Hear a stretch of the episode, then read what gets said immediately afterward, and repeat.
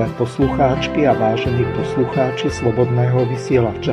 Vítame vás pri počúvaní relácie politické rozhovory doktora Pavla Nemca s moderátorom Slobodného vysielača magistrom Miroslavom Hazuchom. Spolu preberieme, rozanalizujeme a komentujeme tie najzaujímavejšie a najaktuálnejšie udalosti zo slovenskej, českej a zahraničnej politickej scény. Prajeme vám krásny a ničím nerušený útorkový podvečer na internetových vlnách Slobodného vysielača.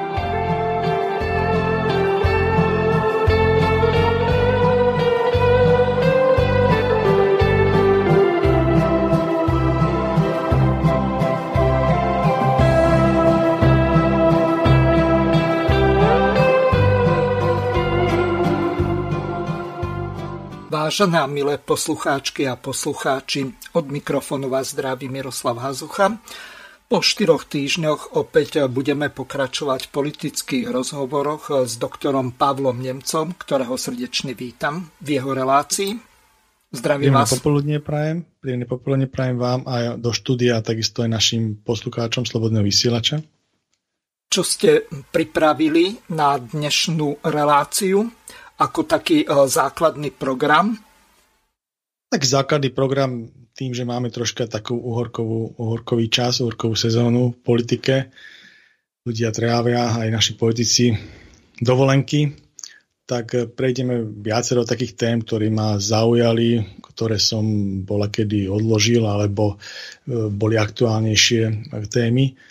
Takže jednak by som sa troška venoval ešte téme zdravotníctva, takých dozvukov z minulej relácie, pretože medzičasom sa ten materiál, ktorý sme preberali poslednú reláciu, schválil na vláde.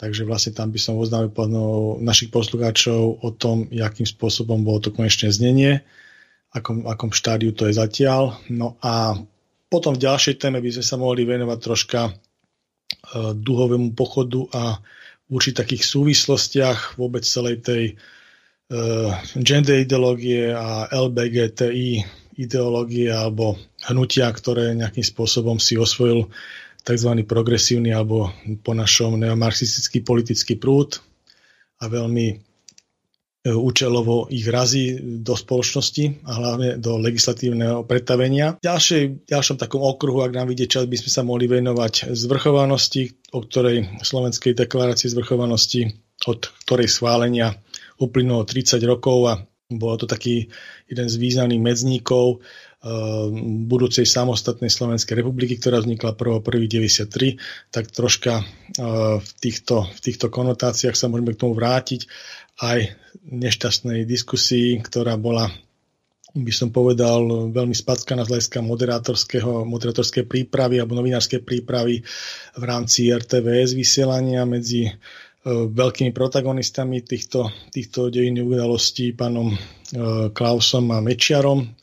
A bola tam jedna, by som povedal, zasa šikovnejšia diskusia, ktorá bola medzi pánom Michalkom a pánom Chmelárom, tak e, tu, keď som si vypočul, tak by som tiež rád povedal pár vecí k tomu, ktoré tam boli načrtnuté, lebo tá bola o mnoho lepšie moderovaná aj o mnoho výživnejšia z hľadiska, z hľadiska fakto, faktov a určitých e, pohľadov. No a na záver by sme si mohli povedať, lebo údajne prebieha, aj keď je úorka, nejaká silná vládna kríza na Slovensku, ve slovenskej koalícii súčasnej vládnej, tak e, môžeme tam zmieniť si také nejaké pohľady, ktoré na to máme a také pocity alebo, alebo fakty, ktoré sú zatiaľ známe o tejto veci.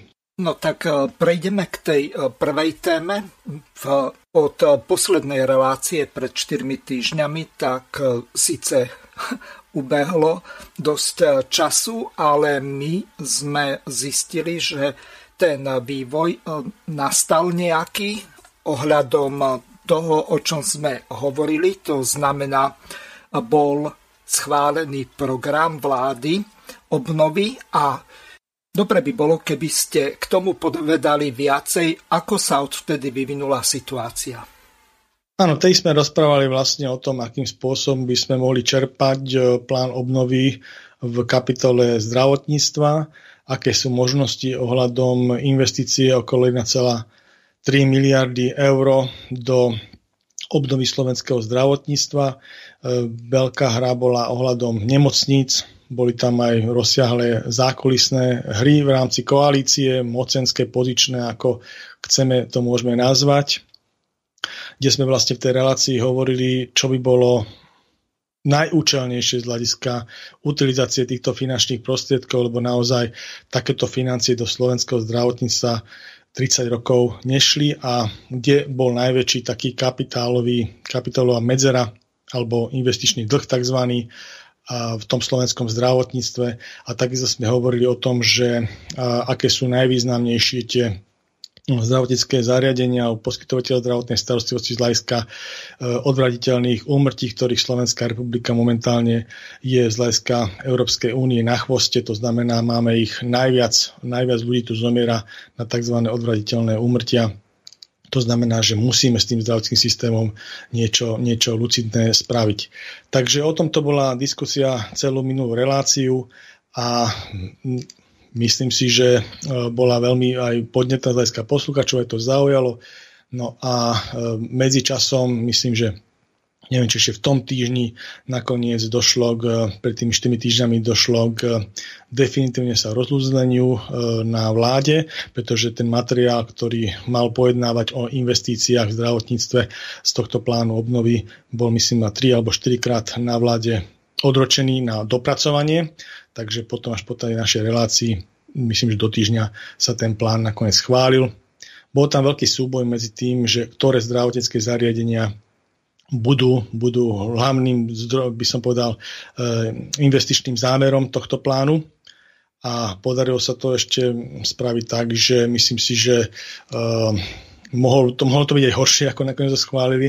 Schválil sa totiž to e, plán taký, že e, z tých 35 koncových nemocníc, ktoré vlastne vlastní štát, vlastne treba povedať, že štát vlastní všetky koncové nemocnice, tie najdôležitejšie nemocnice, kde vlastne končí každá diagnóza Slovenskej republike. Liečená, najďažšia, už potom nie sú iné možnosti, takže z tých 35 nemocniciach tie finančné zdroje skončia v dvoch troška ma prekvapil, že, ktoré boli ináč pôvodne, pôvodne obsahom aj programov vyhlásenia vlády. Asi sa vrátili v podstate táto koalícia, v podstate toho, čo nejakým spôsobom si na začiatku svojho vládnutia napísali do svojich hlavných cieľov, ktoré znamená, tie hlavné ciele vlády sa vždy píšu do programov vyhlásenia vlády, ktoré je súčasťou aj, e, keď sa dáva vláde dôvera, to programové vyhlásenie vlády.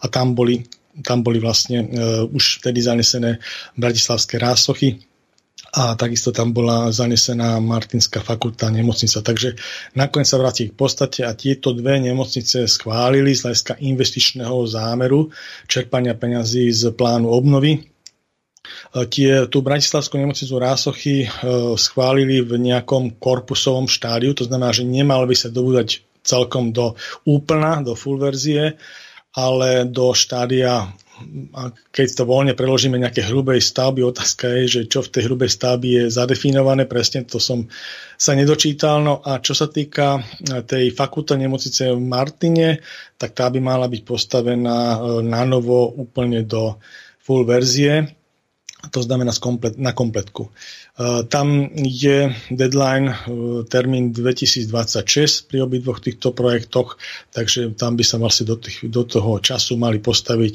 tieto, tieto investičné zábery v týchto štádiách, aké boli schválené.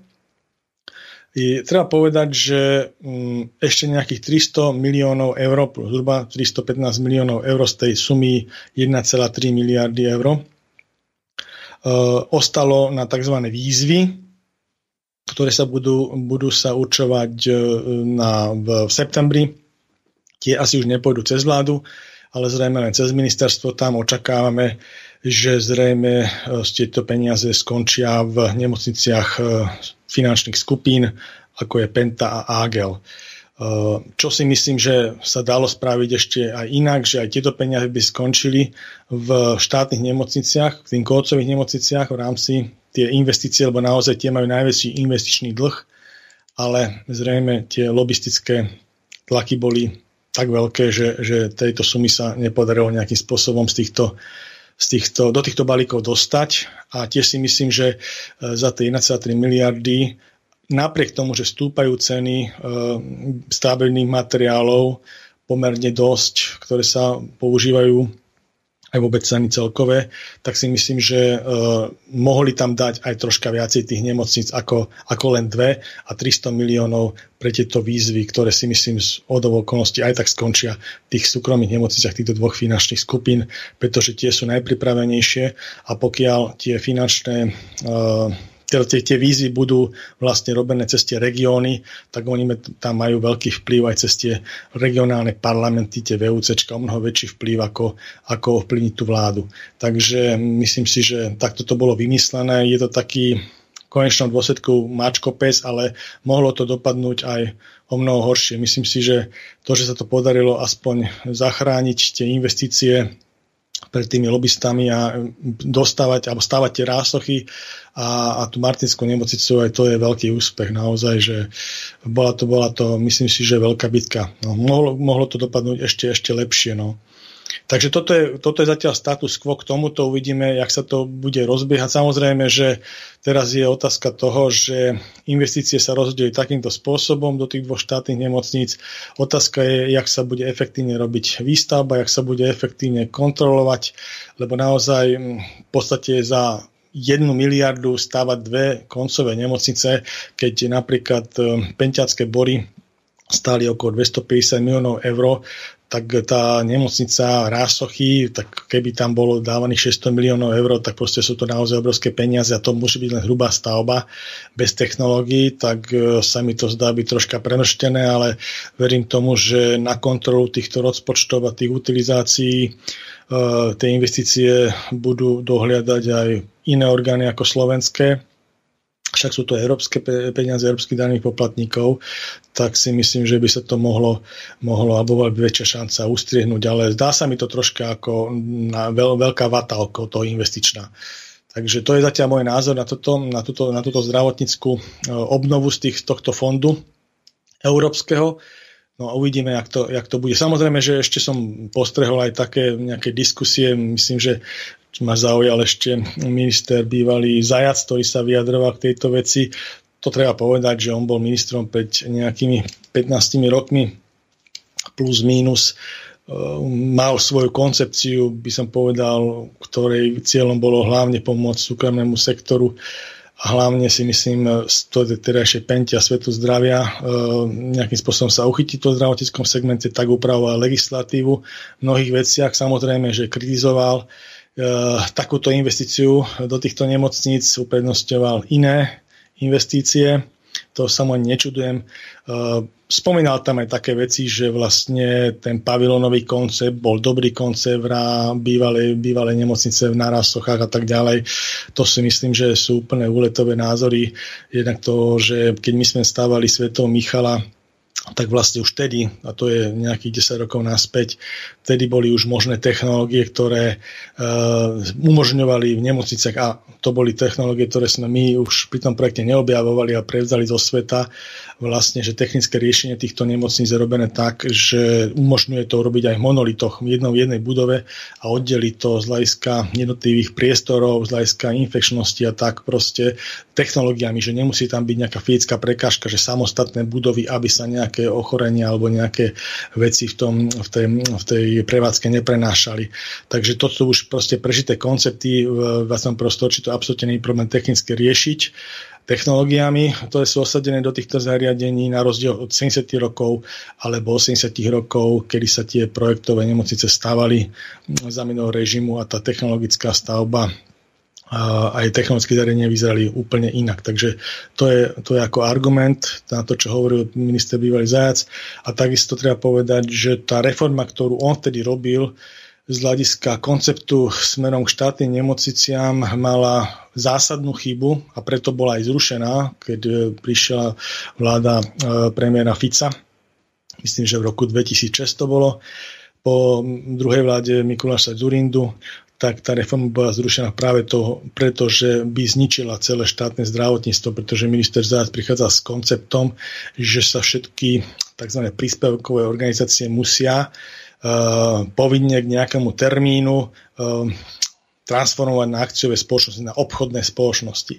ale v zmysle obchodného zákonníka vy idete do obchodnej spoločnosti vtedy, kedy máte v podstate zabezpečený biznis plán na to, aby ste normálnym spôsobom dokázali fungovať ako z hľadiska financií kdežto tie všetky štátne nemocnice, ktoré boli nútené alebo podľa toho pôvodnej dikcie toho zákona pána Zajaca Eh, mali ísť do, eh, mali eh, sa transformovať na akciové spoločnosti zo zákona a ich biznis plány boli debetné. To znamená, že do mesiaca by v podstate tá akciovka musela krachnúť, pretože neboli, neboli nemali finan, vyfinancované, nemali ani vyrovnané hospodárenie, nie to, že by boli ešte ako mierne ziskové. Takže to bol zásadný koncept nedomyslený, ktorý vôbec nejakým spôsobom neodzrkadoval potreby slovenského slovenského zdravotníctva, a to boli tie zásadné nemoci, to boli 35 koncových nemocí, tak bolo jasné našim poslucháčom. Takže to, boli, to bolo úplne akože úletová vec ministra Záca a jeho reformy celej a takto aj dopadlo, že po nástupe Roberta Fica sa urobila jediná možná vec, to znamená táto reforma, transformácia tých nemocíc skončila. To nebolo politické, to bolo technické riešenie, to proste nedalo sa inak spraviť. A tie nemocnice treba povedať, že podnes deň nemajú vyrovnané hospodárenie, podnes deň ho nemajú vyrovnané sú deficitné. Rôznym spôsobom, rôznou intenzitou sa ten deficit vy, vy, e, e, vytvára a potom v nejakom období dochádza pravidelne k odlžovaniu. Vždycky sa hovorí, že to je odlžovanie posledné, ale nie je to posledné odlžovanie, pretože ten systém, ktorý k tomu deficitnému prevádzkovaniu tých nemocných vedie, tých poskytovateľov zdravotnej starostlivosti, sa nemení. Hej? Takže ako aj teraz bolo nejaké odložovanie a zasa po nejakom čase, ak sa to nezmení a zatiaľ sa to nezmení, vôbec tu nevidím tú ambíciu to meniť, tak zasa bude musieť dojsť nejakému odložovaniu. Tak len toľko k tomuto ministrovi Zajacovi, jeho, jeho reforme. No Takže ja by teraz... som mal na vás eh, aspoň jednu otázku, ktorá ma zaujala. No, my stojíme obidvaja, e, čo sa týka politického svetonázoru na opačných koncoch. E, ja síce nie som komunista, skôr antibolševik, ale e, zase na druhej strane ja som kategoricky proti tomu, aby zdravotníctvo, školstvo, sociálne veci, vrátanie napríklad domovou dôchodcov alebo iných takýchto stacionárov boli komodifikované. To znamená, aby služby, ktoré predtým vykonával štát, tak aby e, neboli predmetom nejakej hospodárskej súťaže, dosahovania ziskov a tak ďalej.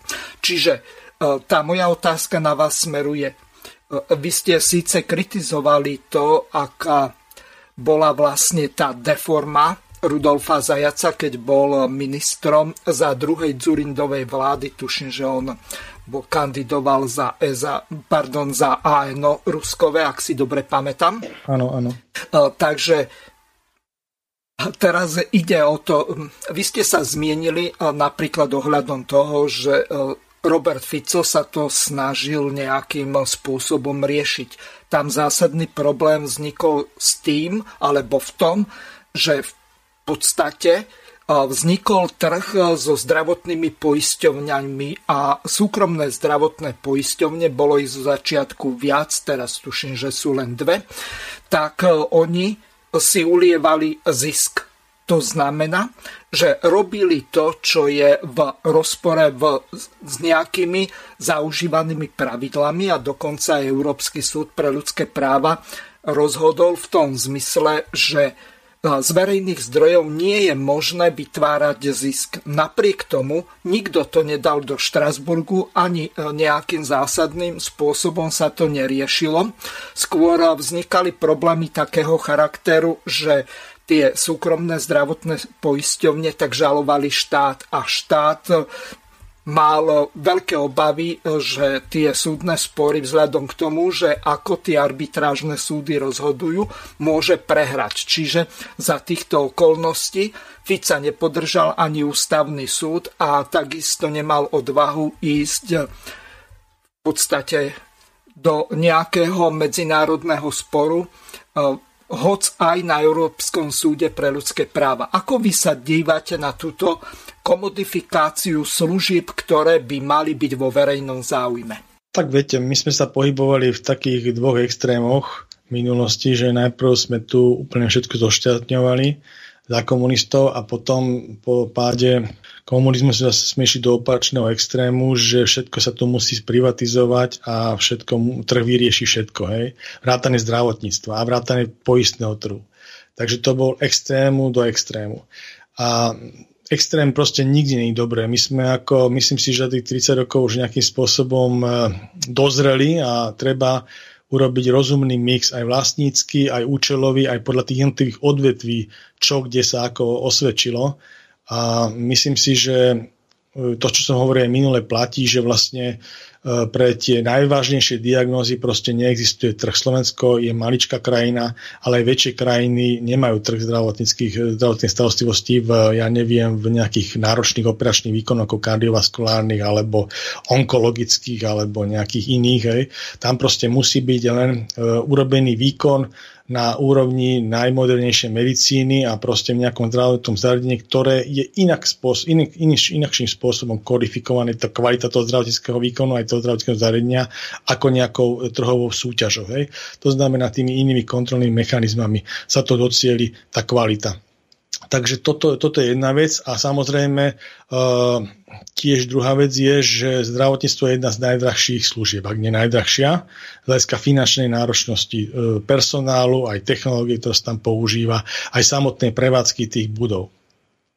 No a aj tie technológie, ktoré som hovoril z hľadiska všetkých tých um, priestorov hermeticky uzavretých alebo operačných sáv s laminárnym prúdením, to sú veľmi nákladové záležitosti technické aj na vybudovanie, aj na kontrolu, aj na revízie technické a tak ďalej.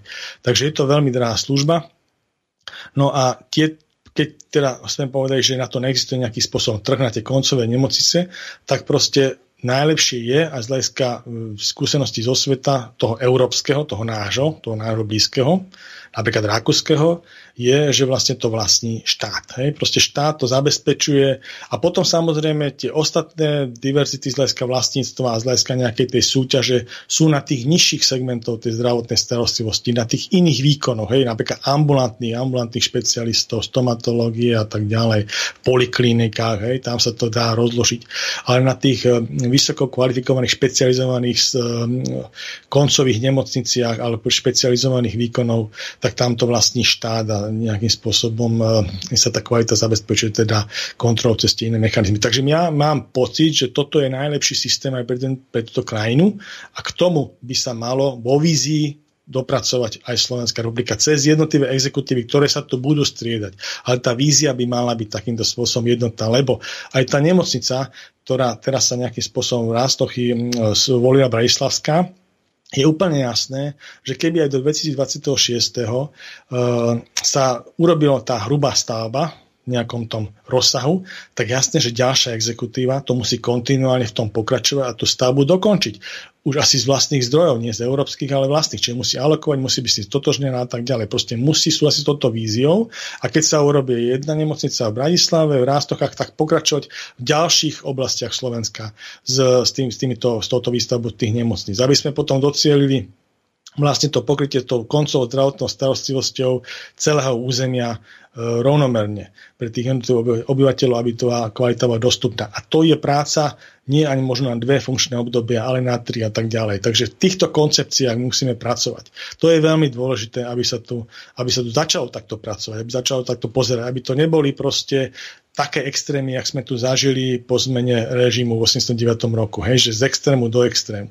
Proste zobrať si to najlepšie z toho, poučiť sa a nejakým spôsobom upraviť. Ja si myslím, že po tých 30 rokov už by nemala byť politika z hľadiska týchto úvah a z hľadiska tých koncepcií nejaká živelná. Proste už tu dorastla, no nie, že jedna generácia, viac generácií a to myslenie by malo byť také pokojnejšie, pragmatickejšie, racionálnejšie. A to nielen v zdravotníctve, ale aj v iných segmentoch. Ale ja hovorím o tom zdravotníctve, lebo to mi je najbližšie, aj v tom pracujem.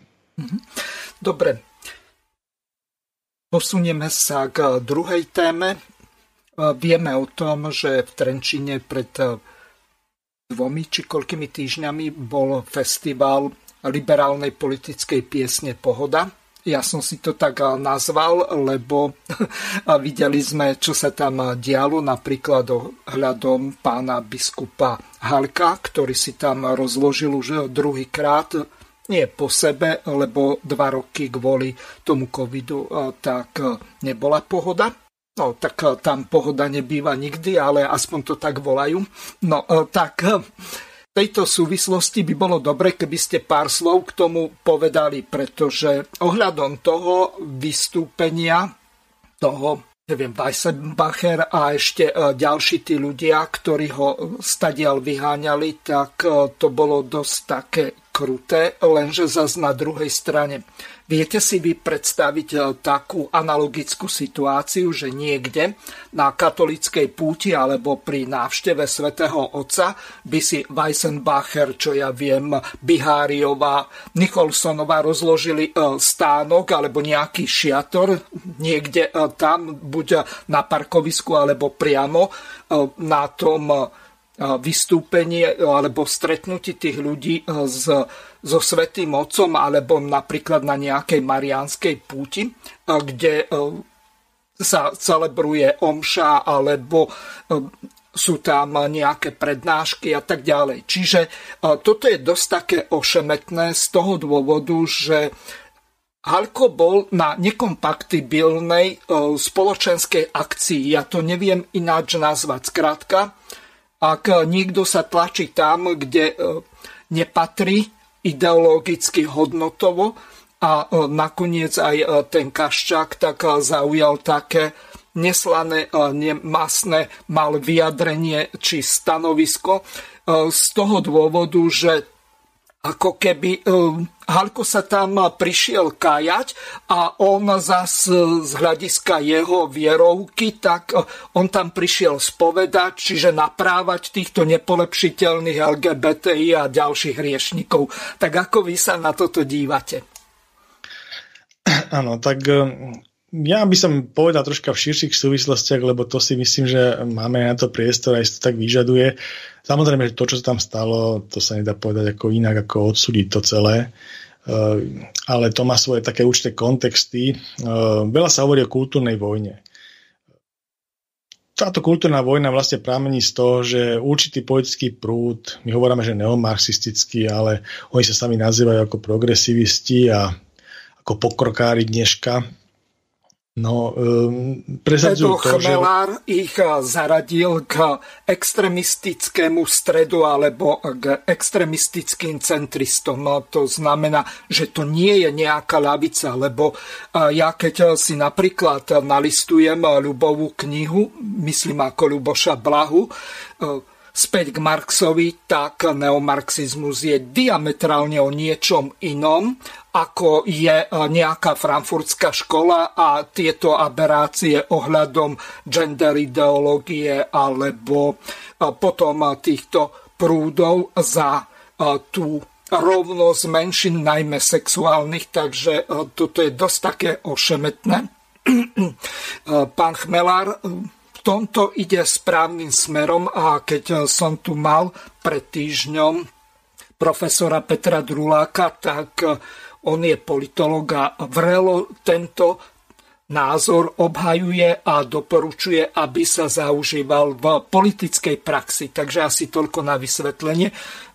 Nakoniec si to naši poslucháči môžu vypočuť posledné politické rozhovory s Romanom Michelkom a profesorom Petrom Drulákom. Dobre, ako samozrejme môžeme mať svoj názor na to, my vychádzam, teda vychádzam toho konzervatívneho pohľadu a ten je troška iný aj e, ako, ako socialistov, medzi ktorých radím vlastne tých ľudí, ktorí ste spomínali, páne, pána Chmelára. Takže, takže my to vnímame skôr tak, že je to ten progresivický neomarxistický plút radikálnej lavice, a tento prúd vlastne presadzuje do tej politiky jednak gender ideológiu, to je vlastne ako takú tú pocitovú biológiu, kedy vlastne o vonkajších znakoch pohľavia nerozhodujú vonkajšie znaky, ale proste ten pocit, za čo sa vy prehlasujete, vydávate. A potom vlastne to, že keď už teda sú nejaké, sú nejaké možnosti e, partnerských vzťahov, tak vlastne oni preferujú roveň tých partnerských vzťahov medzi rovnakým pohľavím a rôznym pohľavím. To znamená, že nielen heterosexuálnu rodinu, ale vlastne popri tom legislatívne upraviť na rovnakú úroveň aj homosexuálnu, homosexuálny partnerský vzťah, majú na to ako taký koncept vlastne takej postupnosti vytvorený, že najprv registrované partnerstvo, s ktorým sa tu začína tá, tá legislatívna úprava, na to že potom po nejakom čase manželská úprava legislatívna tohto vzťahu homosexuálneho a nakoniec sa tam pridáva ako e, adopcia detí toho homosexuálneho homosexuálneho manželstva. Hej? No, takže vlastne toto je ich koncept cieľový a k tomuto vlastne robia celú tú, celú tú indoktrináciu politickú, spoločenskú a organizujú rôzne tie podujatia, kde sa snažia vo forme uh, alebo školskej inklúzie, že do školského konceptu sa vlastne dostať k mladým ľuďom, k dorastu a postupnou indoktrináciou ideologickou v tomto smere meniť naladenie spoločnosti tak, aby táto zmena bola prechodzia. Robia to samozrejme v iných štátoch, kooperujú a tak ďalej, robia to aj v Slovenskej republike na to sa využívajú aj takéto festivaly, ako robí pán Kaščák, kde sú tí mladí, ľudí, mladí ľudia v tej užšej koncentrácii. Návonok sa tvária, ako že to sú veľmi uh, liberálne festivaly, hej, kde vlastne je sloboda vyjadrovania a tak ďalej, ale sloboda vyjadrovania len v určitom rámci, koncepčnom rámci, ktorý teda zodpoveda tej indoktrinácii. Ak sa tam objaví nejaký iný názor, tak je s tým problém. Buď sa tam vôbec nepozve, alebo keď sa pozve, a, tak to dopadne ako s pomocným biskupom bratislavskej diecezy monsignorom Halkom v konečnom dôsledku. Hej. Hm. Takže ako e, toto, je, toto je taký ten, e, by som povedal, aj motiv tých, tých, e, tých vecí podprahových, čo k tomu vedú a potom vlastne e, prichádza k tomu, že keď dochádza k stretu týmto názorových prúdov, lebo e, ide o to, že keď sa niečo tvári, ako konkrétne, keď sa vrátim k tomu pánovi pomocného biskupovi na tej, na tej e, festivale Pohode, tak vlastne tvári ako, že to je festival pre všetkých a všetky názory a tak ďalej, tak proste e, bolo nepatričné, čo sa tam vôbec stalo, lebo to e,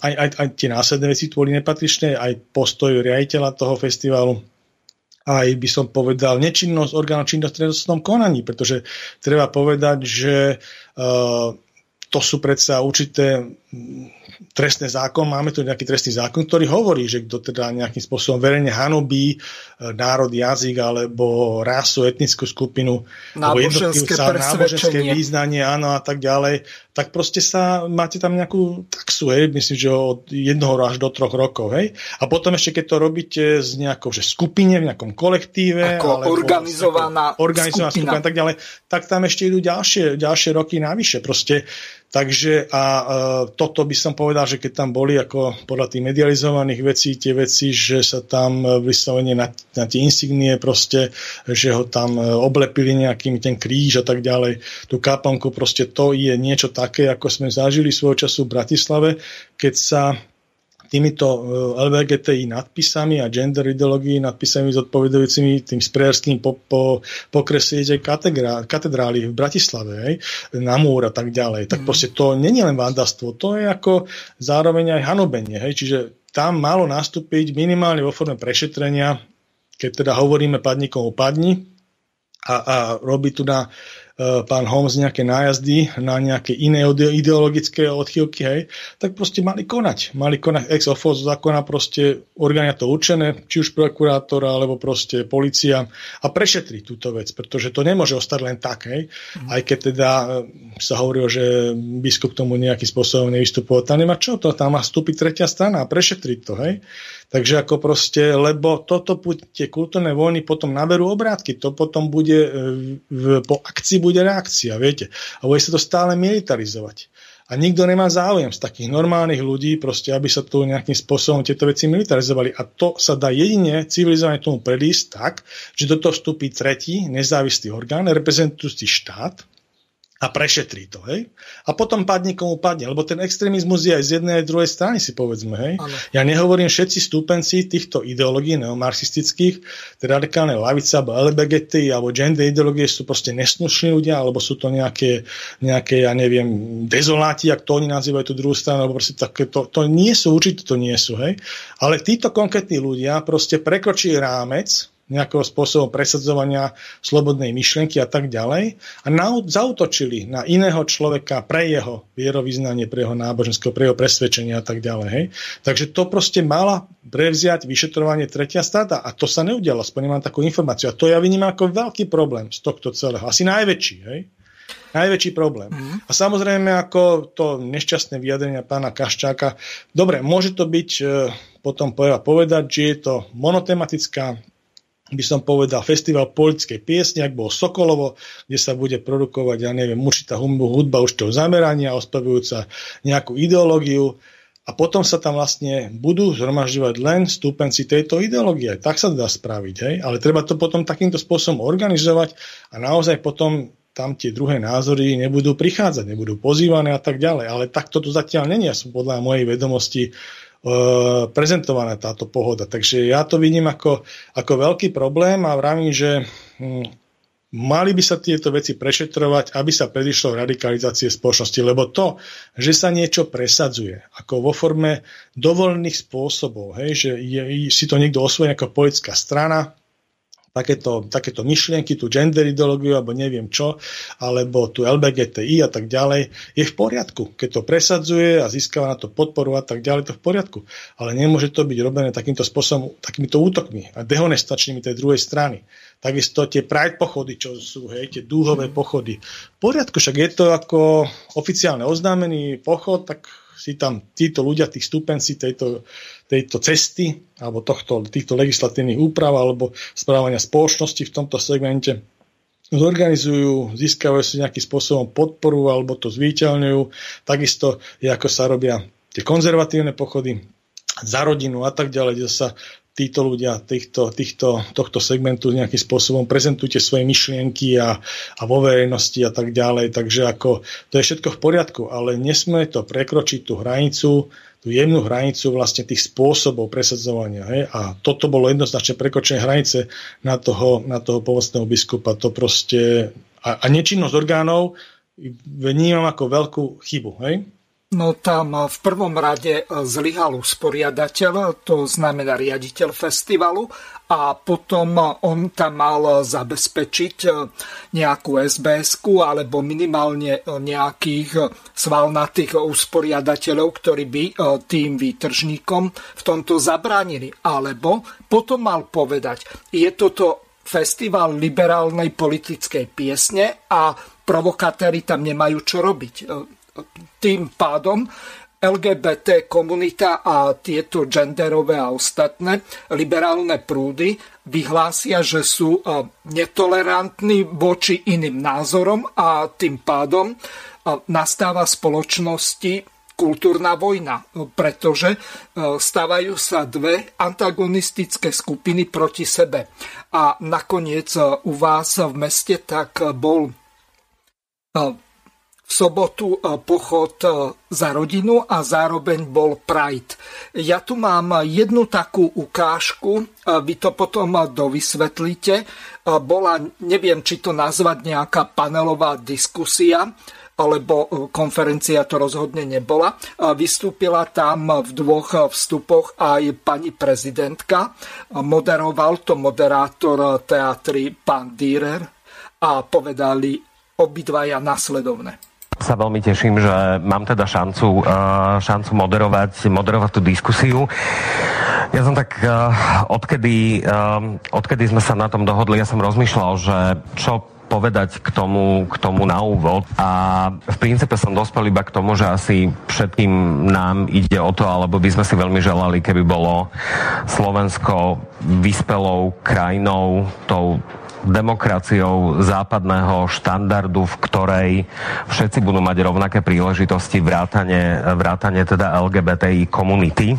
Pani prezidentka, ak teda môžeme, môžeme začať vami, určite sa zhodneme na tom, že táto krajina je úžasná, lebo v nej žijeme, sme sa tu narodili a máme predsa len k nej nejaký citový vzťah, máme tu kamarátov, priateľov, máme tu svoje rodiny. Na druhej strane nie je to zrovna krajina, ktorá by nám, LGBT ľuďom poskytovala či už rovnaké príležitosti, ale vôbec, že by nám táto krajina dávala pocit toho, že nás, že nás tu chce Prečo by sme tu mali zostať? Ďakujem pekne za otázku. Dobrý deň. Pozdravujem všetkých a ďakujem aj za pozvanie. Je mi cťou, že tu môžem byť a, a diskutovať na všetky tieto témy. Uh, je to dobrá otázka a zároveň je tak trochu ako keby smutno mrazivá, že, že si ju kladiete alebo že, že musí byť položená uh, pri takomto stretnutí. Uh, pre mňa uh, je v zásade jednoduchá odpoveď je, pretože ste tu doma, pretože uh, všetci LGBT ľudia tu patria, pretože nie je niečo v neporiadku s nimi, ale s tými ľuďmi, ktorí majú problém tolerovať inakosť. A zároveň si myslím, že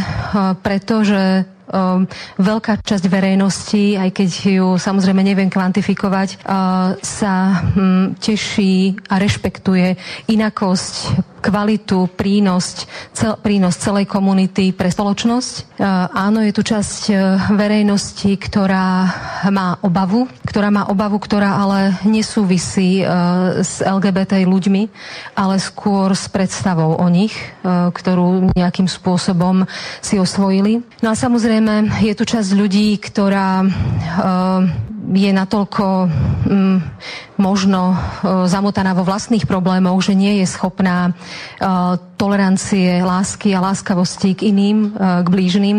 A tam mám obavu, že e, snaha o nejaké vysvetlenie, otváranie očí, e, debata o ľudských právach a tolerancii môže byť do istej miery márna. Ale e, aby som neskončila ten svoj úvodný vstup e, negatívne, e, ja osobne som presvedčená, že to, čo som povedala na začiatku, ste tu doma.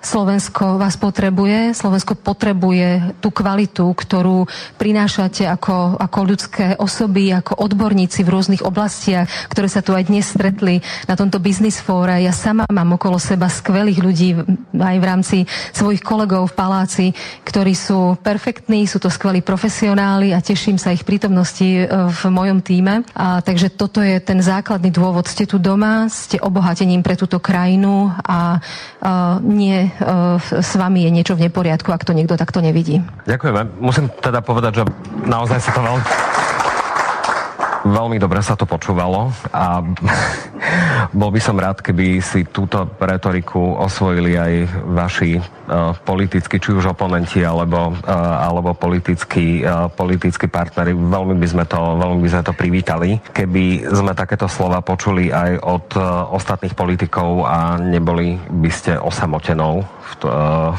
na tomto ostrove zvanom, zvanom Slovensko. Počúvate Slobodný vysielač. Rádio, ktoré vás spája. Takže, Palko, dve otázky na vás. V čom spočíva ten prínos tej LGBTI komunity? E, to je prvá otázka. A druhá, e, keď sa na to pozrieme napríklad z teologického hľadiska, tak e, títo LGBTI takto sú neomilostení hriešnici, ktorí pôjdu do pekla katolíkov máme viac ako 60% a viac ako 80% ľudí e, sa hlási k ďalším prúdom kresťanstva, vrátane evanieliko pravoslavnej e, cirkvi, grekokatolíckej a tak ďalej. Čiže z tohoto hľadiska mne to prípada e, niečo také, že ja tomuto nerozumiem. Ja nerozumiem, tak ako povedala pani prezidentka tejto krajine, kam vlastne smeruje a čo sa tu vlastne deje, keď oni sú tu doma. Potom my sme kde doma, e, ktorí tu tvoríme tú 80, možno 95% väčšinu. No, oni si dávajú veľký pozor na to, čo rozprávajú a v podstate nerozprávajú nič iné nad ráme z toho súčasného stavu, ktorý tu máme.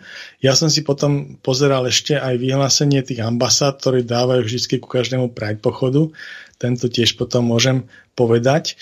Tam ide o to, že vlastne pomenovať tú zákonnú dejovú líniu, ako teraz máme. V podstate A to je konzervatívny pohľad na túto homosexuálnu komunitu z hľadiska ich práv. V podstate to, čo tam stále rozprávajú, že nejak to tam zrovnoprávne a tak.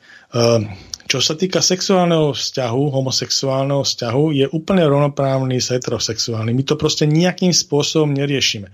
Musíte splňať na to, aby ste mali homosexuálny styk rovnaké atribúty legislatívne ako, ako heterosexuálny. To znamená, musíte mať nejaký vek, musí to byť na báze dobrovoľnosti, obojstrannej dobrovoľnosti, takýto styk vykonávaný a nesmiete tým budiť verejné pohoršenie. To znamená robiť to v nejakých tých e, intimných priestoroch, hej, kde ste ako len vy. Takže tieto tri atributy, keď sú splnené, tak my vôbec neriešime, kto aký styk vykonáva spálni. Hej. To proste je súkromná vec. A na základe toho, vaša, vašej orientácie sexuálnej, nejakým spôsobom nemôžete byť diskriminovaní v tejto spoločnosti. Akýmkoľvek v politike, spoločenstve, verejne, proste nejakým, pracovne, nejakým spôsobom nesmete byť diskriminovaní. Hej. A toto je momentálne status, po ktorý tu máme. Takže, takže všetky tie odvoláčky, čo tam boli také, oni sú úplne ako rovnoprávni. Ten základný atribút, ktorý bol vykonaný, to bolo myslím niekedy v 80 rokoch, kedy sa povedalo, že homosexualita není choroba, není ako úchylka. To bolo vyňaté, legislatívne sa to upravilo a tak ďalej. Odtedy je takéto riešenie aj v krajinách, kde sú teda konzervatívci alebo, alebo liberáli u moci. Tá odlišnosť, tá odlišnosť je v tom, ktorá prináša to zmetenie, že ten progresívny prúd si osvojil to, že chce to legislatívne upravovať. Mimo tohto, čo sme povedali, že platí. Áno. Mimo tohto. A to je to, že chceme robiť tie manželstvá, hej, partnerstva registrované, manželstva, adopcie detí a potom ešte tá gender ideológia, to pocitová biológia miesto vonkajších pohľadných znakov a potom sa stáva tak, že vlastne tam, kde sa to najviac rozvinulo ako v Spojených štátoch amerických, tak vlastne dochádza k opačnému regresu, že vlastne na univerzitných športoviskách pustili transgender sportovcov, to znamená na základe pocitovej biológie sa tam prehlásili, hej, za to, že vlastne sme teraz ako biologický muž sa prihlásil za ženu, hej, podstúpil tam nejakú tú ich e, veľmi jemnú jemný, veľ, veľmi jemnú e, tú kastráciu hej, chemickú, ktorá sú rôzne polemiky, lebo tam sa hovorí, že musí byť nejakým spôsobom robená nejaký čas, rok, dva roky, tri roky, sú rôzne ale zjavne to nie je celkom účinné, pretože aj po postupení takejto chemickej trans, e, kastrácie sa tie vonkajšie polárne schopnosti nie celkom u všetkých jedincov potlačili, nie je to také univerzálne. A ďalšia vec, robím to také problémy, že vlastne teraz na nejakej americkej univerzite chcú prehlásiť e, za e, ženu, športovky univerzitnú, proste transgendera, to znamená muža, hej, pôvodnú muža, plavec to je konkrétne, hej transgender plavec, ktorý pláva spolu so ženami, samozrejme tá fyzimónia, tie vonkajšie pohľavné znaky samozrejme má, ale aj tie, tá svalová hmota, konštrukcia tela, ten habitus je úplne iný, samozrejme mužský a tá, tá žena v živote nebude mať tie výkony ani odpor tela v tej vode a tak ďalej. Takže títo transgender sportovci vlastne na tých univerzitných športov, e, športoviskách spôsobujú to, že tie ženy majú šancu. Hej? A teraz ešte čo už teda urobil už aj v tej konzervatívnej časti odpor tých Spojených štátoch, že vlastne sú vyhlásiť takéhoto športovca za ženu proste ako športovkyňu roka univerzitnú. Hej? A to už je proste problém. Takže spúšťa to aj v Spojených štátoch vlastne, kde sú tie veci najpokročilejšie z hľadiska tých úprav, proste opačný, opačný prúd. Alebo je známy prípad, že vlastne uh, transgender väzeň v, v Spojených štátoch proste bol umiestnený do ženskej väznice a priviedol do iného stavu dve spoluväzenkyne. Takže ho nakoniec dali do mužskej väznice. Potom sú známe veci, kedy vlastne aj na tých e, záchodkoch, keď oni vlastne máme mužské a ženské a máte tzv. záchodky pre nerozhodnutých, hej, No takže tam boli tiež znaky určitého, určitého sexuálneho obťažovania práve takýmito, takýmito ľuďmi, ktorí majú vonkajšie pohľavné znaky jednoznačne k nejakému pohľaviu pridružené a vyhlasujú za iné pohľavie a idú na záchodky toho opačného pohľavia. Takže proste robí to aj takéto problémy a je to do absurdných vecí. To není len to, že jak na začiatku u nás je taká, my sme úplne na začiatku toho, že je registrované partnerstvo.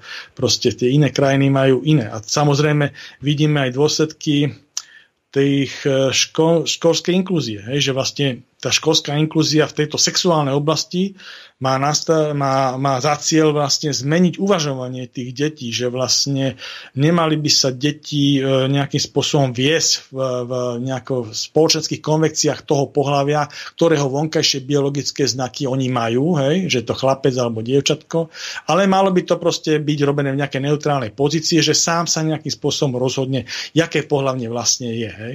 Takže takáto inklúzia, toto by malo byť ich cieľom a vidíme to napríklad v štatistikách uh, psychiatrii na Veľkej Británii, že dochádza výraznému zväčšeniu počtu detí, ktoré majú proste e, zmetenie, hej, sexuálne zmetenie. Lebo štandardne takéto sú okolo 4%, sa si tak hovorilo, hej, tie štatistiky, že 4% ľudí majú problém s tým svojim pohľadím, ktoré, ktoré majú, ale tam sa to dalo až na nejakých 10-11% podľa tých výstupov. Takže je to jednoznačne cesta, ktorá proste nie je dobrá. My to považujeme ako z hľadiska aj e, konzervatívneho ako, ale aj z hľadiska, by som povedal, vecného, aj odborného, teda sa rozprávam s novými psychiatrami, za chybu toto zmetenie, čo tu robí. Aj celý ten prúd a, a považujeme to chybu, že si to táto radikálna lavica osvojila ako súčasť svojho poetického programu, lebo toto proste nie je súčasť, nemalo by to byť súčasťou poetického programu. Hej.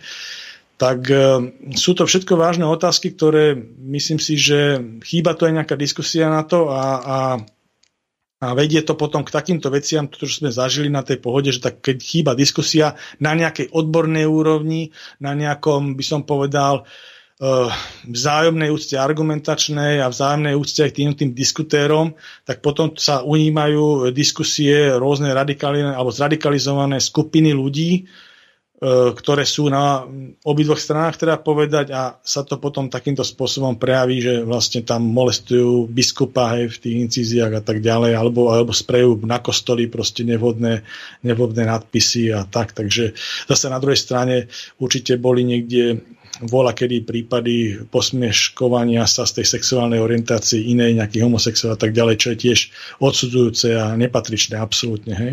Takže ako je, sú, to, sú to vážne veci, myslím, že mali by sa tým zaoberať Nemyslím, že to, by, to je politická otázka. Tam by sa malo hlavne no, diskutovať na odbornej by mala báze. byť e, v prvom rade morálna otázka, ale e, vy ste veľmi e, šikovne ušli od tej mojej otázky v čom vy vidíte ten prínos eh, týchto LGBTI, lebo ja okrem problémov nevidím absolútne žiaden.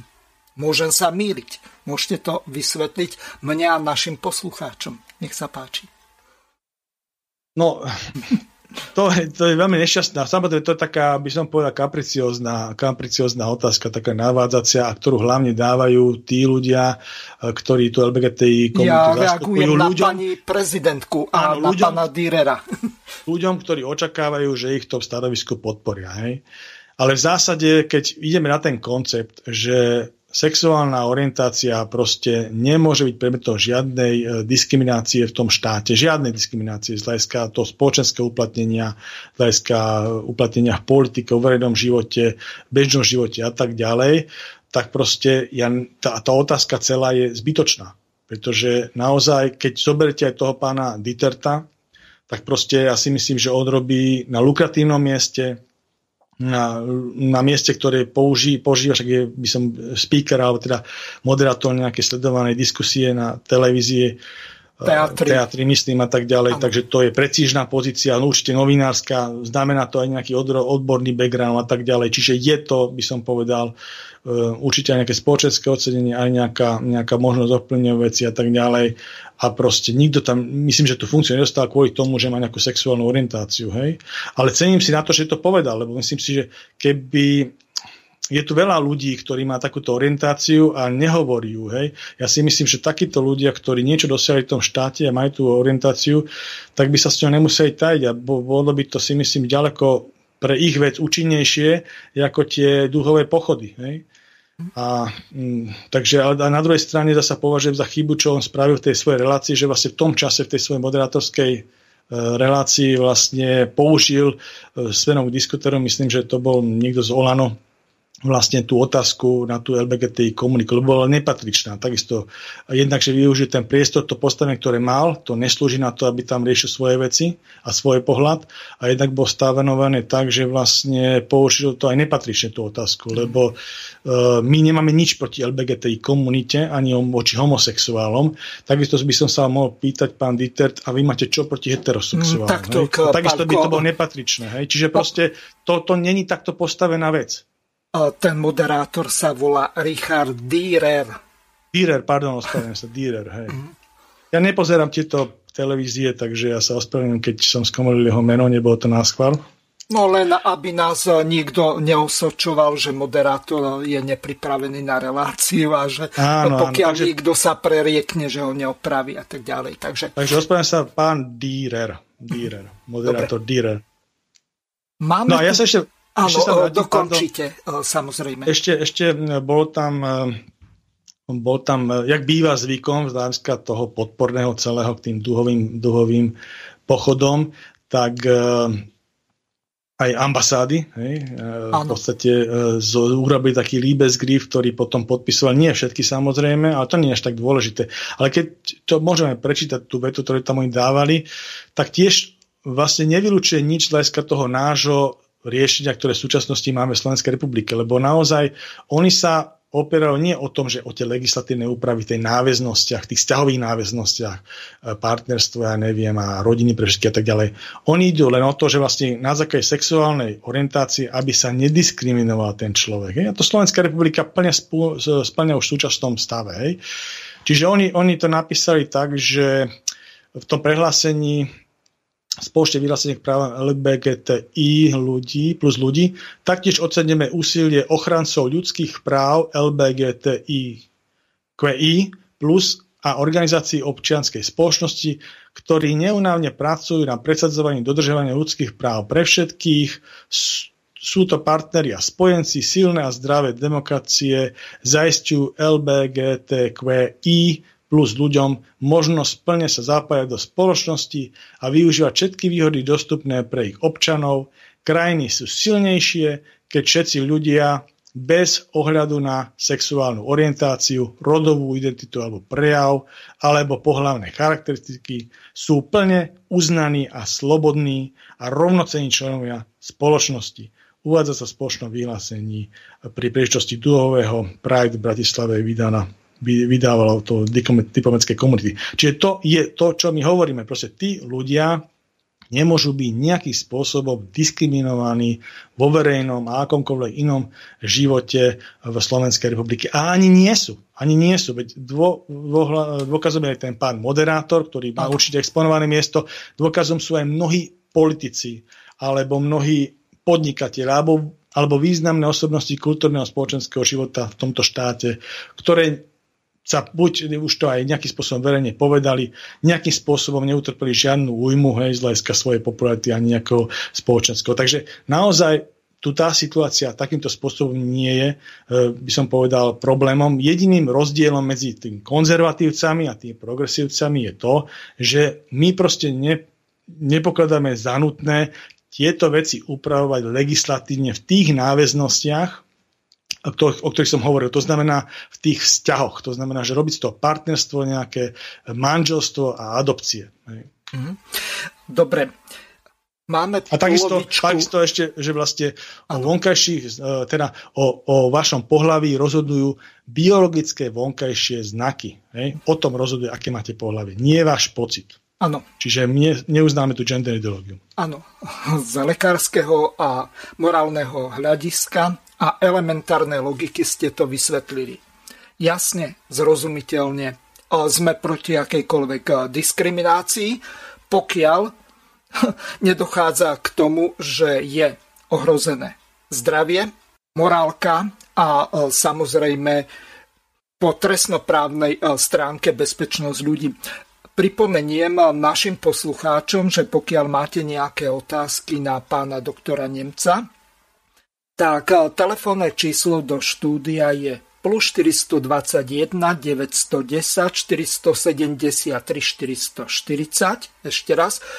Plus 421 910 473 440. môžete využiť aj hlasové sociálne služby, to znamená napríklad Telegram, Signál, WhatsApp.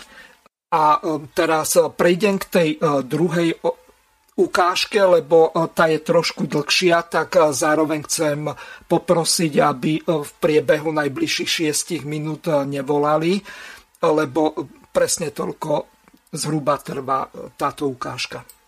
Pani prezidentka, uzavrime to vami. Nechceme toho veľa. Chceme... Chceme iba tak trochu, aby, sme, aby, sme, aby táto krajina necúvala a aby aspoň stála na tom mieste, na ktorom bola ešte pred pár týždňami, mesiacmi, mesiacmi alebo rokmi, predtým, než sa začalo to, to veľké cúvanie. A bude to smutná otázka, ale výhľadovo, výhľadovo do budúcna, že keď, keď sa pozriete na to, čo sa deje či v Spojených štátoch amerických, alebo, alebo aj v Európe, či ten známy, uh, známy rozsudok Najvyššieho súdu to zrušil zrušenie e, Rose versus Wade alebo e, LGBT e, free zóny v Polsku alebo anti-LGBT zákon v Maďarsku. Zatiaľ našťastie aj napriek poslancovi Dimešimu to Slovensko ešte, to Slovensko ešte obchádza.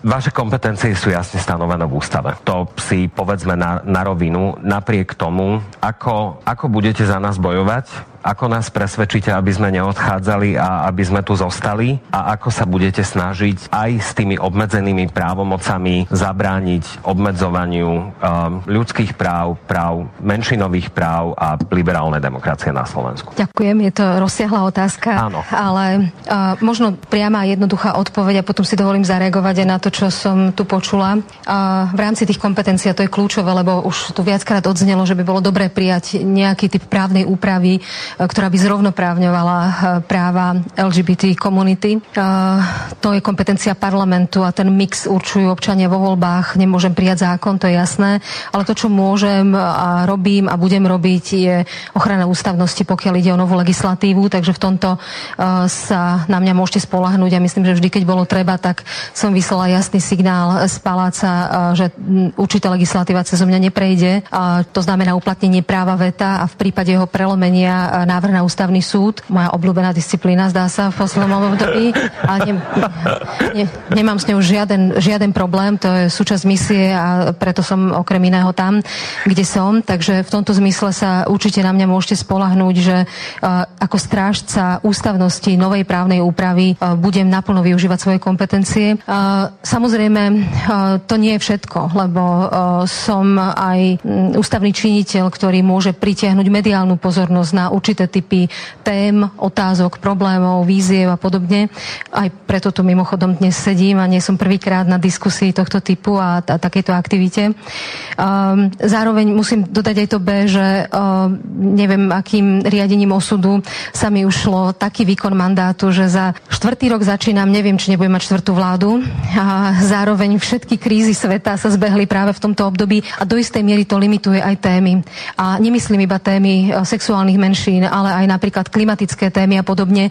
My keď sme sa pokúšali komunikovať niečo iné ako potrebu uh, byť disciplinovaný v covide a opatrenia a všetko, tak tá, tá nevôľa ľudí bola, to bolo kontraproduktívne, ako keby pokus komunikovať uh, iné témy. Ale keď sa vrátim k tomu, čo tu odznievalo, tak keď som mala možnosť vnímať to, čo hovoríte, akým spôsobom to hovoríte, tak mi to prišlo také zaujímavé v tom, že sú tu vedľa mňa jedni z mnohých zástupcov vašej komunity, a predovšetkým sú to kvalitní ľudia v tej oblasti, v ktorej pôsobia. Pričom jedna z kvalít, ktorá je súčasťou vašej prirodzenosti, je pre iných ľudí ako keby neakceptovateľná. Je to neuveriteľné, je to nefér, je to pre mňa nepochopiteľné, pretože keby mali možnosť, keby sa otvorili spoznaniu e, toho, kto ste, a je skvelé, že robíte všetko preto v rámci svojich možností, aby vás ľudia mohli načítať cez všetky tie ostatné kvality, ktoré máte a nepreceňovať tú jednu, nebáť sa jej, a, tak myslím, že to môže byť veľmi užitočné. Zároveň to, čo tu ako keby ako taká neviditeľná niť bola prítomná uh, v tej debate, je téma nenávisti, intolerancie, na druhej strane odvahy a je to možno zvláštne, ale pristihovala som sa viackrát pri pocite, že uh, vám veľmi rozumiem a viem sa veľmi silno vcítiť uh, do toho, čo hovoríte z iných dôvodov. Ako keby sme žili v dobe, kedy žiť v súlade so svojím presvedčením a so svojimi hodnotami je rizikové, je nebezpečné, občas nepopulárne. A týka sa to aj mňa v inom kontexte samozrejme, ako je ten váš kontext. Vrátanie hrozby týkajúce sa detí. A to sú vážne dilemy uh, o tom, či, um, či žiť pohodlný život v úzadí alebo niesť tú zástavu, či už dúhovú alebo inú a proste žiť v súlade s hodnotami, o ktorých e, sme presvedčení. Každý podstupujeme vlastne túto skúšku e, a ja mám pocit, že keď tá otázka smeruje, čo môžem urobiť ja, sama ďaleko menej ako s vami. To je prvá základná odpoveď. A keď sme sa pred týmto stretnutím alebo pred touto debatou chvíľočku rozprávali, ako môže komunita pomôcť, e, aj mne to môže pomôcť, pomôcť komunite. Vaša otvorenosť, vaše príbehy, tak ako ich počujeme dnes, príbehy ďalších vašich priateľov a známych, ktorí majú svoju identitu založenú na kvalitnom životnom príbehu a to je to kľúčové. A popri tom je to gay alebo lesba, ale keď čím viac budete hovoriť o vy, o svojej kvalite, tým viac ľudí bude načúvať a bude tolerantných a tým aj možno, že bude jednoduchšie robiť jednotlivé legislatívne zmeny. A, a zároveň spoločná komunikácia, aj moja, aj vaša, môže priniesť, aspoň dúfam, tú zmenu spoločnosti, že život v súhľade so svojimi hodnotami a presvedčením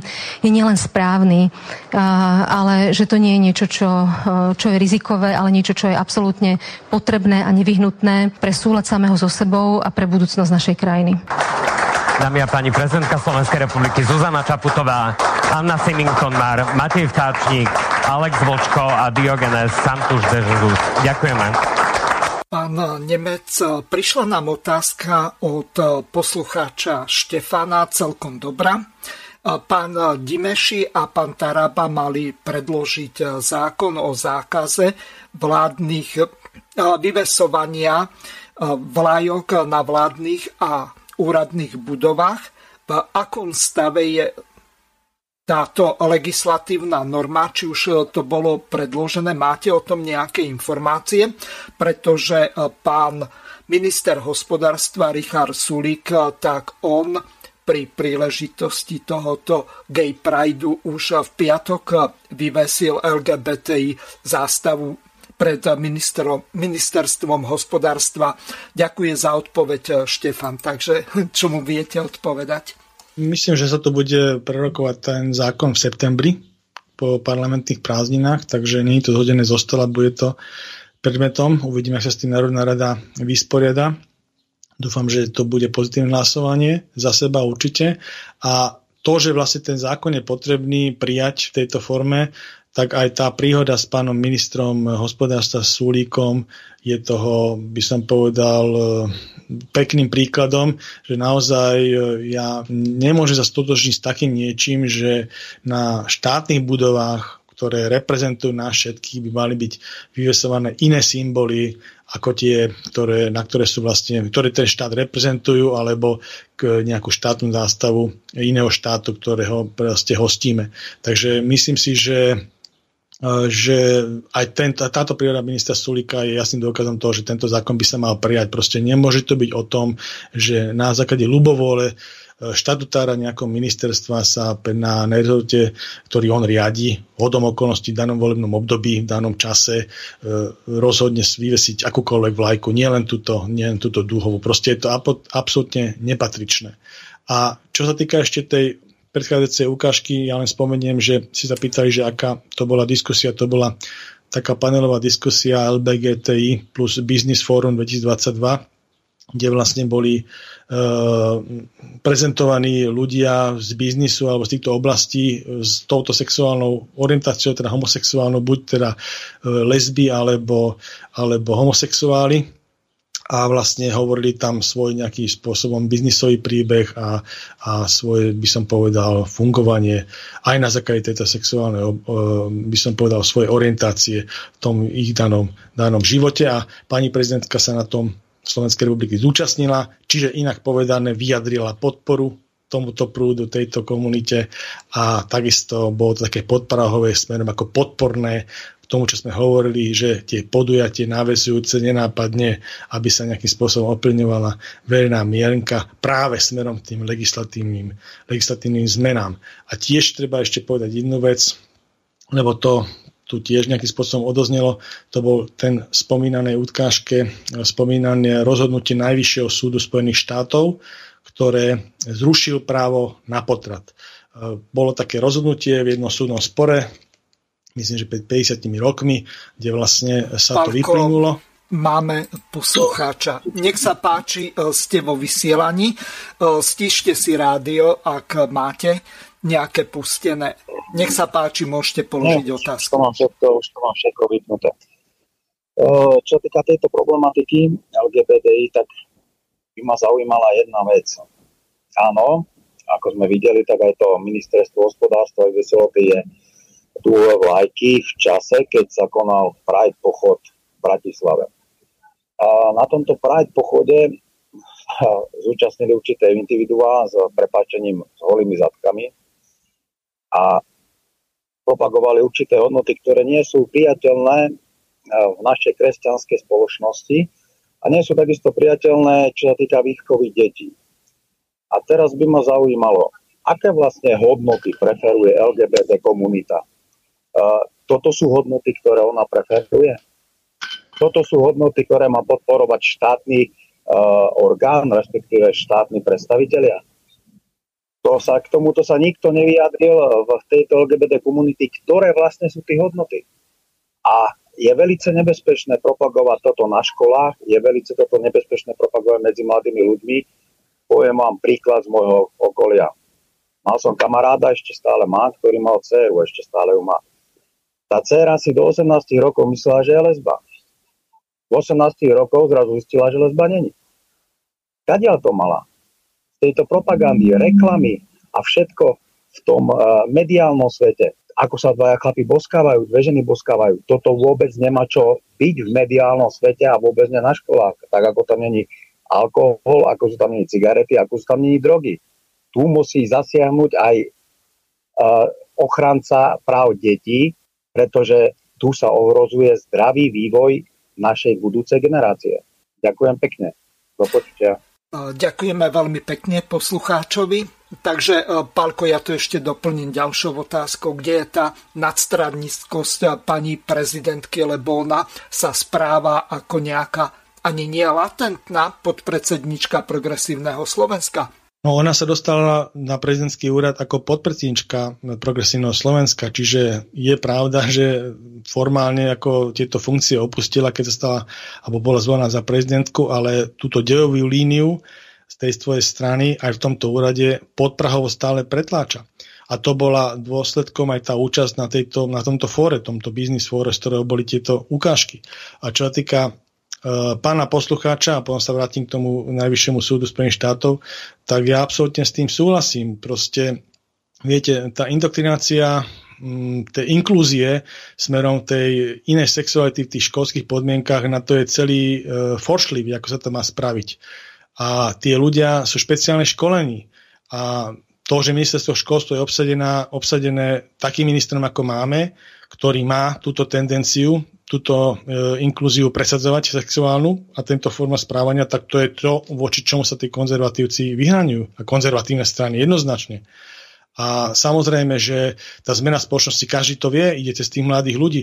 Oni už nezmenia mňa alebo vás, proste. Oni zmenia len tých mladých, proste, ktorí sú ešte táboli rása, knihy nepopísané, ktoré nasávajú tie informácie ako huba. A tam prichádza proste šanca nejakým spôsobom, tou inklúziou, tou indokriáciou takýchto chybných myšlienok proste priniesť, priniesť tú zmenu aj v týchto, týchto hodnotových nastaveniach. A také veci, ako boli organizácia tých prezliekacích dní, na tých školách, že sa vlastne vymieniali role a prezliekali sa chlapci za dievčatá dievčatá za chlapcov. Viete, my sme to zažívali za minulého režimu v rámci maturitného večierku, keď sme ako chlapci robili Labutie ozero, hej. Ale to bola v rámci sranda v danej, danej konotácii. Ale to, sa, toto sa robí programovo. U detí, ktoré sú podstatne mladšie, nie pred vstupom do dospelosti, alebo pri tej 17-18 ročnej, hej. To sa robí proste na tých, eh, na tých základných školách, na prvom stupni ešte Takže to sú vážne veci. Vážne veci aj tá úprava tých úsnov v tomto smere. Takže tam jednoznačne súhlasím s tým a samozrejme aj tá, tá, tie, tie pride pochody, to ešte musím povedať, že v Bratislave sú veľmi decentné, v, v európskych metropoliách alebo v amerických to sú by som povedal, o mnoho horšie tie, tie sexuálne prejavy na tých pochodoch. Aj rôzne tie sexuálne iné techniky sa tam v nejakých náznakoch ako choreografických prejavujú. Takže to je tiež také ako no, no je, je to vážna téma samozrejme a tá jednoznačná politický odkaz nás je o tomto rozprávať a samozrejme aj argumentovať tú našu pozíciu, hej? lebo to není pozícia, ktorá by nejakým spôsobom niekomu vstupovala doprava alebo diskriminovala. To je proste pozícia, ktorá vlastne uh, E, hovorí o tom, že to, čo hovoria progresívci ako o tej legislatívnej úprave a tých nadstavbách, je proste chyba. Takisto ako dekriminalizácia drog je chyba. Hodzaj meký, hodzaj akýkoľvek proste. Keď my nechceme našim deťom dávať v tomto štáte drogy, tak nesmieme zľahčovať žiadnu pozíciu tých ľudí, ktorí sa o tie drogy, že sú v tomto štáte zasluhujú, či už vo forme pašovania alebo dílerstva. Hej? Proste nesmieme ani tých užívateľov, nesmieme nejakým spôsobom zmierovať tresty, pretože potom len umožňujeme, však aj tak tie tresty sú dosť drakonické a tie drogy tu nás sú a určité percento máme závislých tých, tých, tých ľudí. Hej? Takže proste, ale to neznamená, že musíme na ten boj regiz, e, rezignovať. Hej? A takisto konzervatívny a konzervatívne politické presvedčenie o tom, že nesmieme rezignovať nikdy, nikdy na to, aby nejakým spôsobom na to niekto núkal legálne drogy ľuďom. A to, čo robí pani prezidentka, že e, dala milosť e, drogovému dílerovi, to tiež považujeme za chybu. To by v živote neurobil žiadny konzervatívny prezident. Hej? Takže to je ďal, ďalšia vec, proste, ktorá, ktorá v jej po, počínaní proste neobstojí z hľadiska morálneho. Jak to vnímame my. No a čo týka toho Najvyššieho súdu Spojených štátov, ktorý zrušil právo na potrat, to bol 50-ročný starý rozsudok, Reed White to, to proste hovoril o tom, že je tam nejaké právo, federálne právo na potrat, to sa zrušilo týmto rozhodnutím Najvyššieho súdu Spojených štátov, že to není právo na ten potrat. A tým pádom sa uvoľnila možnosť 50 štátom, ktoré tvoria Spojené štáty, eh, aby to v rámci svojich cez guvernéra a tie svoje parlamenty, ktoré tam oni majú, tak vlastne si urobili legislatívu v tomto ohľade, akú chcú. Samozrejme, že bude rozdielna v tých štátoch, ktoré sú tzv. modré, to znamená to riadia demokraty. Treba povedať, že nie vždy sú progresívne naladení. Progresivisti tvoria časť demokratickej strany a v niektorých štátoch by som povedal nevládnu progresívne prúdy demokratickej strany aj v tých modrých. A potom v červených štátoch, to sú tie republikánske, ktoré zasa je tendencia, že po tomto rozhodnutí Najväčšieho súdu, Najvyššieho súdu Spojených štátov dojde k spríseniu legislatívy smerom k potratom. Ale budú diskrepancie v Spojených štátoch určite väčšie, ako boli doteraz. Napríklad viem, že Texas, čo je známy republikánsky štát, červený, lebo tam je iná farebná e, význam iných fareb e, ako u nás. Takže červené štáty sú konzervatívne štáty v Spojených štátoch tak e, tam e, už sa sprísnia tie potraty a ešte nejakých ďalších 10 11 štátov, čo bolo avizované.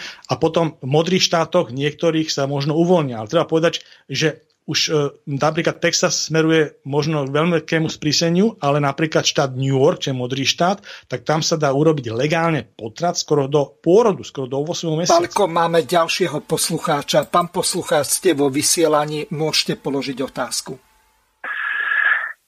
No, dobrý den. Já teda úplně ne, vůbec spíš nesouhlasím ohledně těch tvrdých trestů na ty drogy. Jaký má smysl dávat někomu víc jak dva, tři roky e, za drogy? Představme si, že tam někdo stojí, e, sedí e, víc jak 10-15 let jenom za držení drog nebo něčeho takového, ale i za tu distribuci. To nemá smysl. Víte, kolik stojí jeden den vězení? Vy nemáte v podstatě ani peníze na toaletní papír v nemocnicích nebo něčeho takového na školství a budete vyhazovat zbytečně eh, za den vězení jednoho člověka. V České republice jeden den vězení stojí 14 korun, přibližně už dneska. Takže když si to přepočtu na nějaký eura, tak je to taky strašně moc peněz ve Slovenské republice. To je vše, díky zatím, na skle.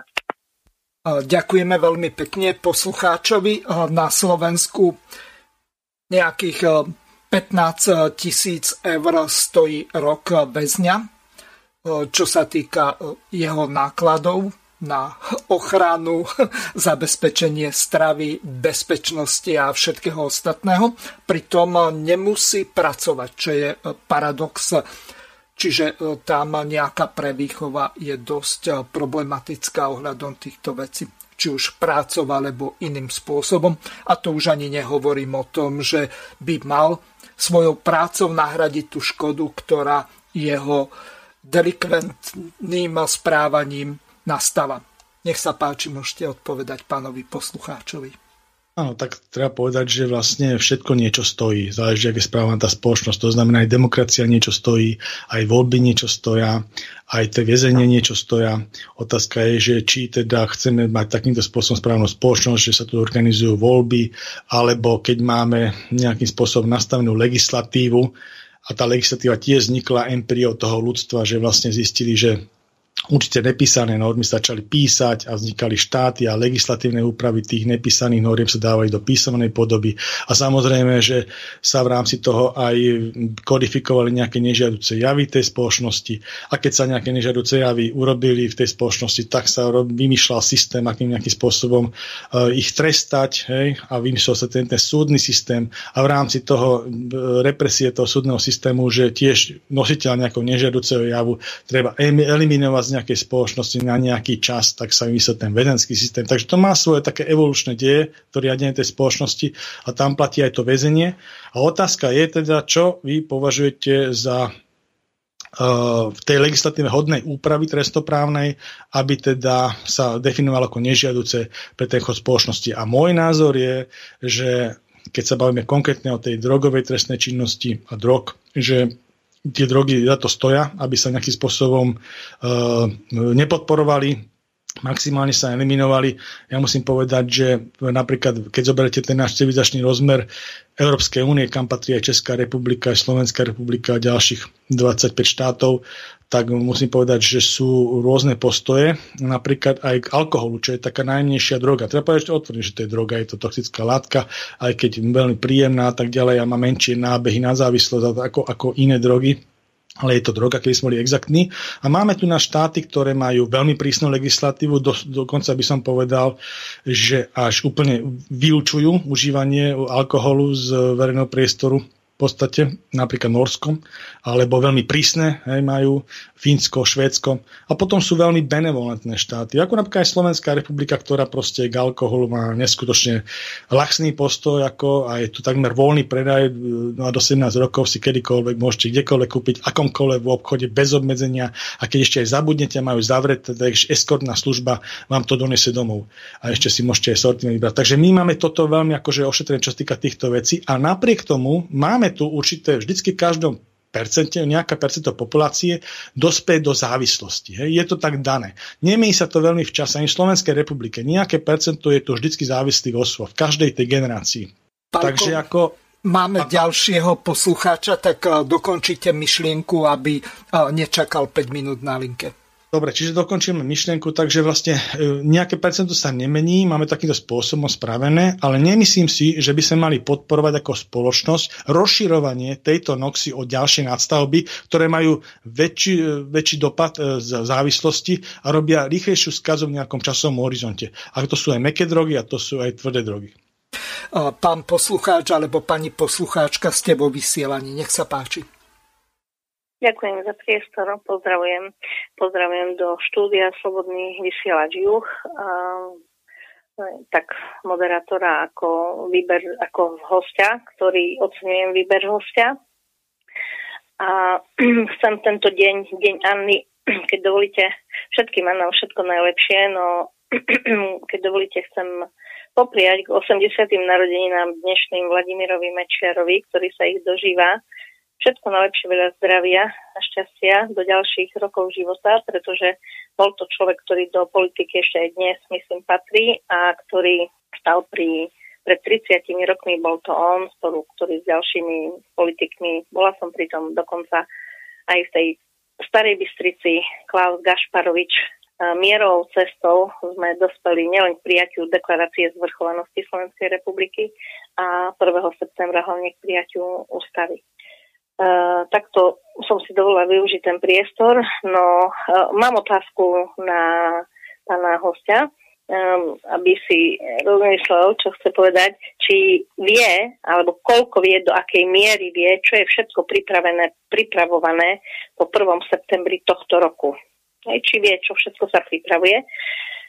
To by som poprosila ako odpoveď, no, ale pani, eh, ešte... Pani poslucháčka, nejaké indície, aby um, mal pán Nemec prehľad, že e, k čomu vaša otázka smeruje. Čo konkrétne má byť e, pripravované? Tak napríklad vzhľadom na to, že som sa stretla ako bývalá poslankyňa, samozrejme s terejšími, s bývalými poslancami, tak vymieniali sme si množstvo informácií, jedni žijú v zahraničí, mnohí nie sú už tu, tak e, poviem, situácia v štáte, povedzme si, je vážna. Hej, preskočím tie, tie misie čapnutej Čaputovej, odpuste za výraz, ale taká je pravda, veď sama o sebe to hovorí, či už je to tie misie, ktoré na tej, podľa mňa to bola Sodoma Gomora, čo bolo v tej, na tej ich pohode, ich, ich pohode, lebo tie videá, ktoré som videla tých holých mužov, tam v dime sa nejak, nejak, ja neviem, čo to bolo za umenie, tak to bolo des a tie ďalšie veci okolo, okolo biskupa a tak ďalej. To, to sme počuli, ale to si myslím, že to je fakt hm, nielen pohoršenie, ale je to trestný čin ohrozovania, um, ohrozovania um, dospievajúcej mravnosti, áno, mládeže, deti a tak ďalej. Takže ja si myslím, že kde boli orgány činné v trestnom konaní, čo sa tohto týka, uh, ako vidíme, nejak sú uspávané.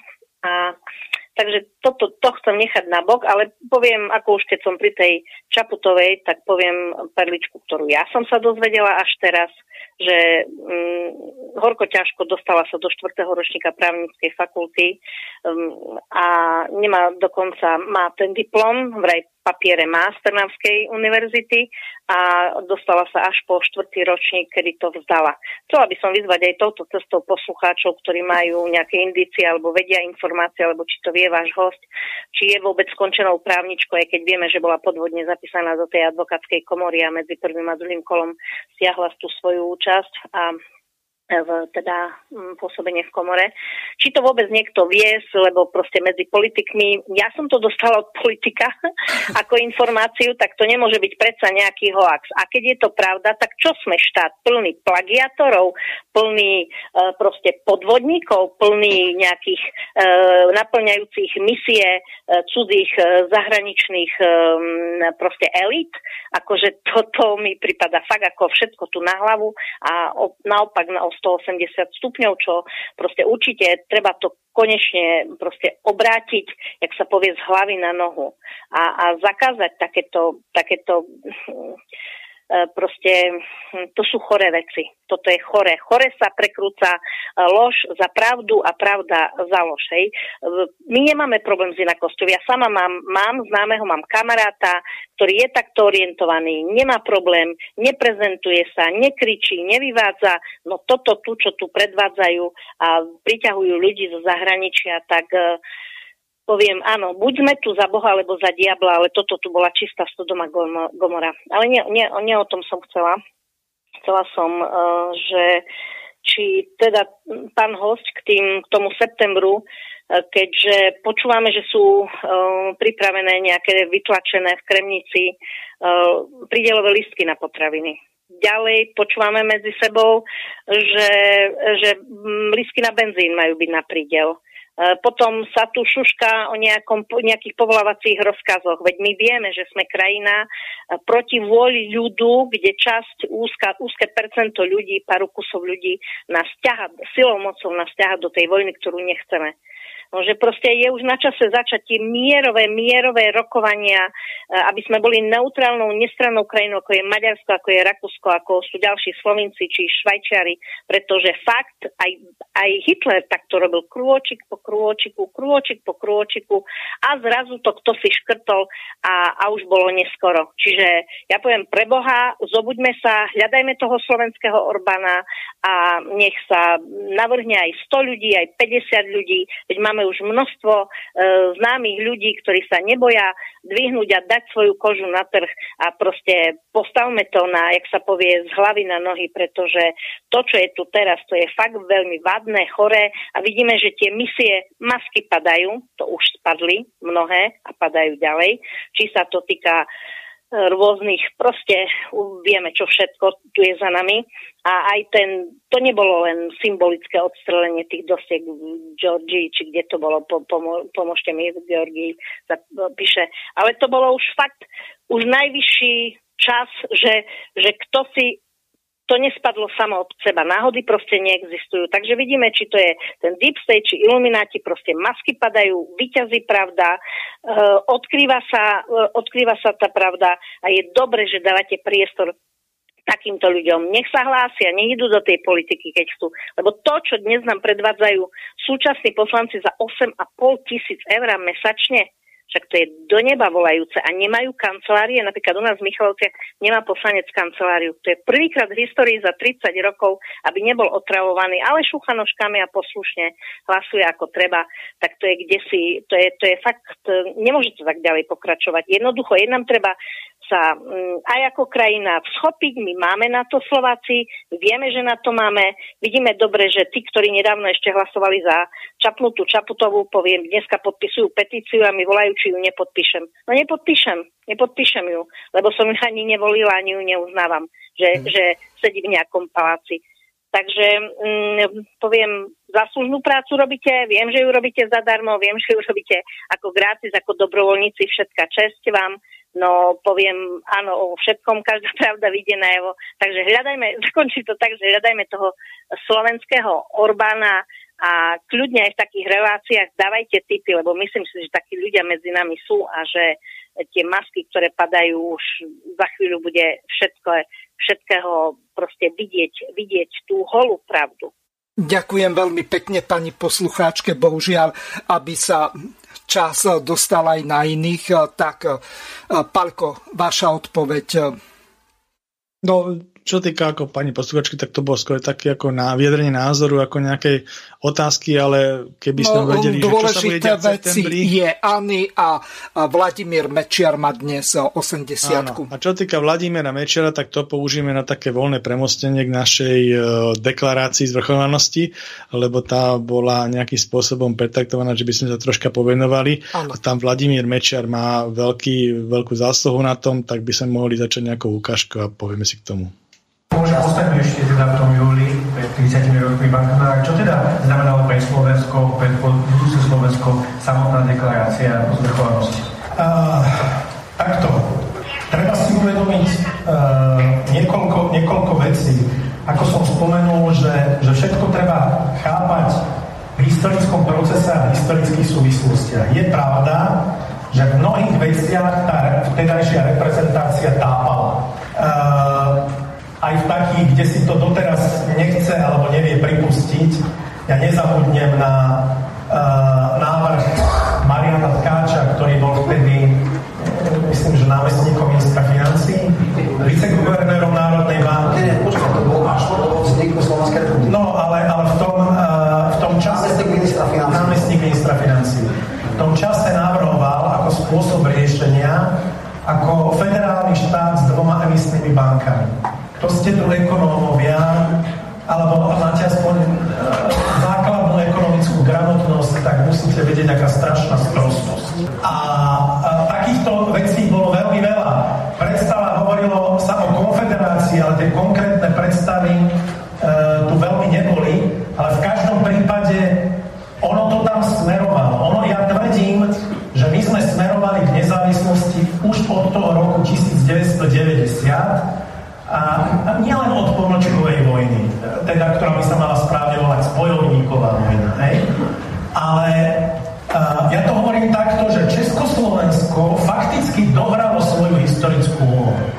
A ono to bolo tak, že my sme síce až dokonca hovorili, chceme zostať, chceme byť súčasťou Československa, ale, ale, ale proste, proste tá logika toho vývoja k tomu nevyhnutne smerovala jednak pre tie historické súvislosti, ktoré som povedal, jednak pre, pre tie demokratizačné procesy, ale aj preto, že v momente, ako sme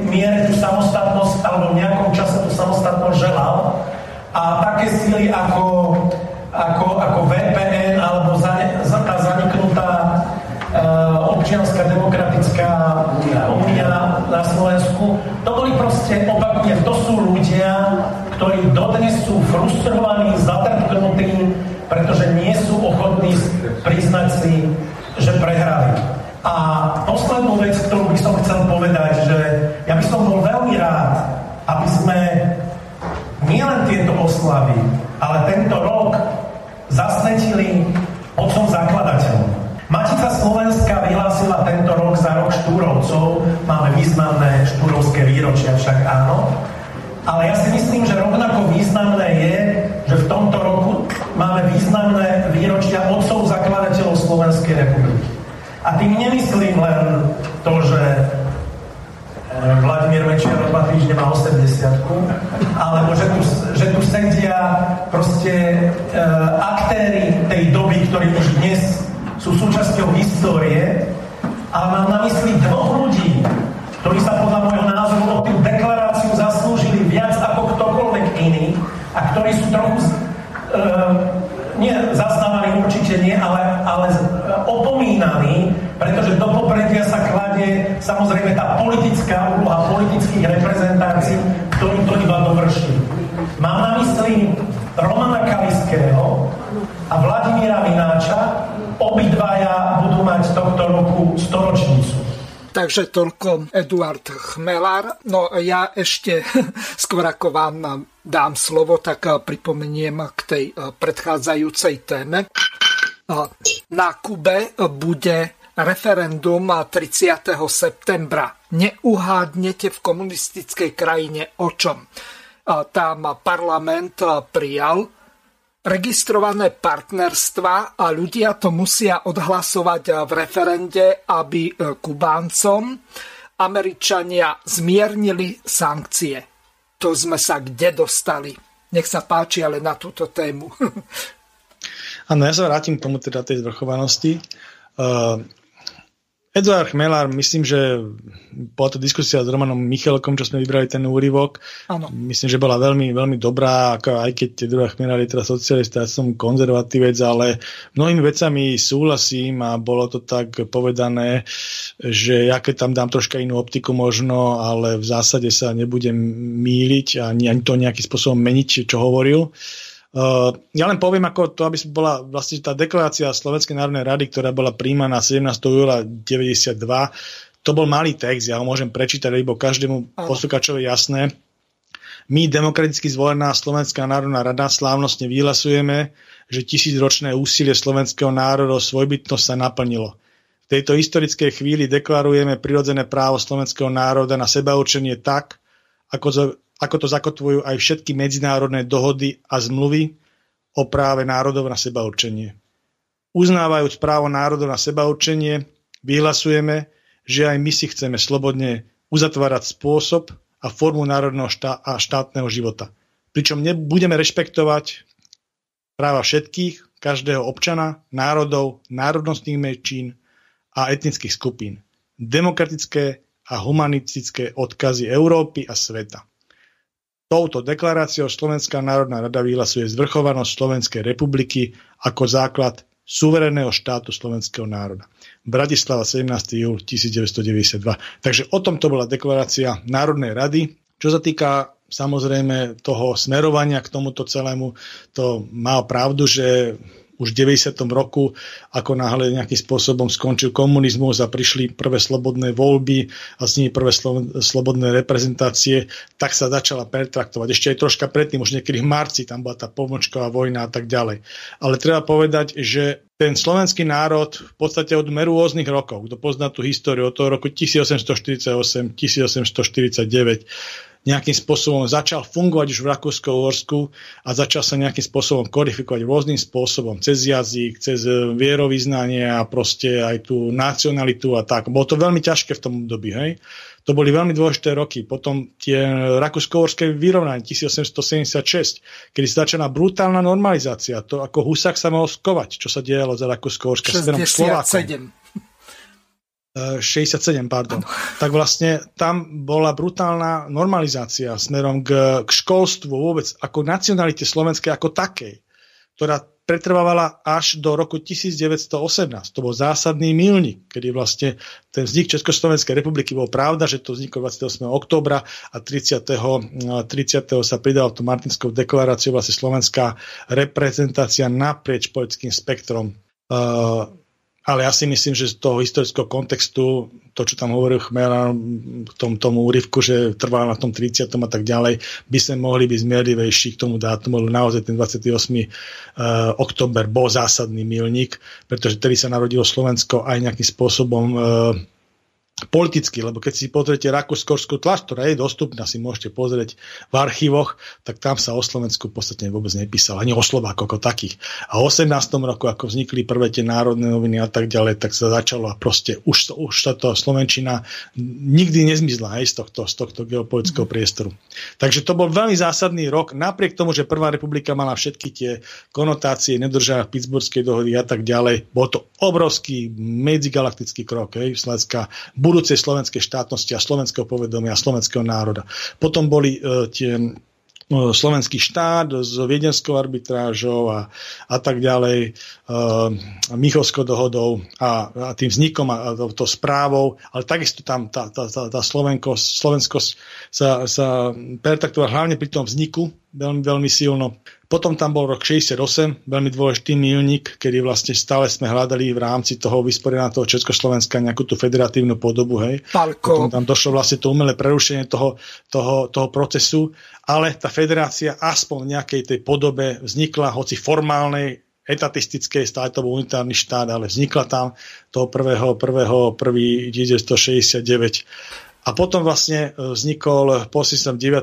roku všetko toto vlastne ostalo. Ináč celý čas aj počas toho, tej normalizácie, komunistickej normalizácie, tu boli neustále rozopre medzi Čechmi a Slovakmi, čo týka zastupiteľ, zastupenia no, Pálko, v tom takto, štáte. máme momentálne hostia z Českej republiky, nechcem ho ano? nechať dlho čakať. Pán poslucháč, ste vo vysielaní, nech sa páči. Môžete položiť no. otázku. No. No ještě jednou dobrý den. Já se chci právě zeptat ohledně toho, co tam teďka odeznělo v tom úryvku s tím chmelárem.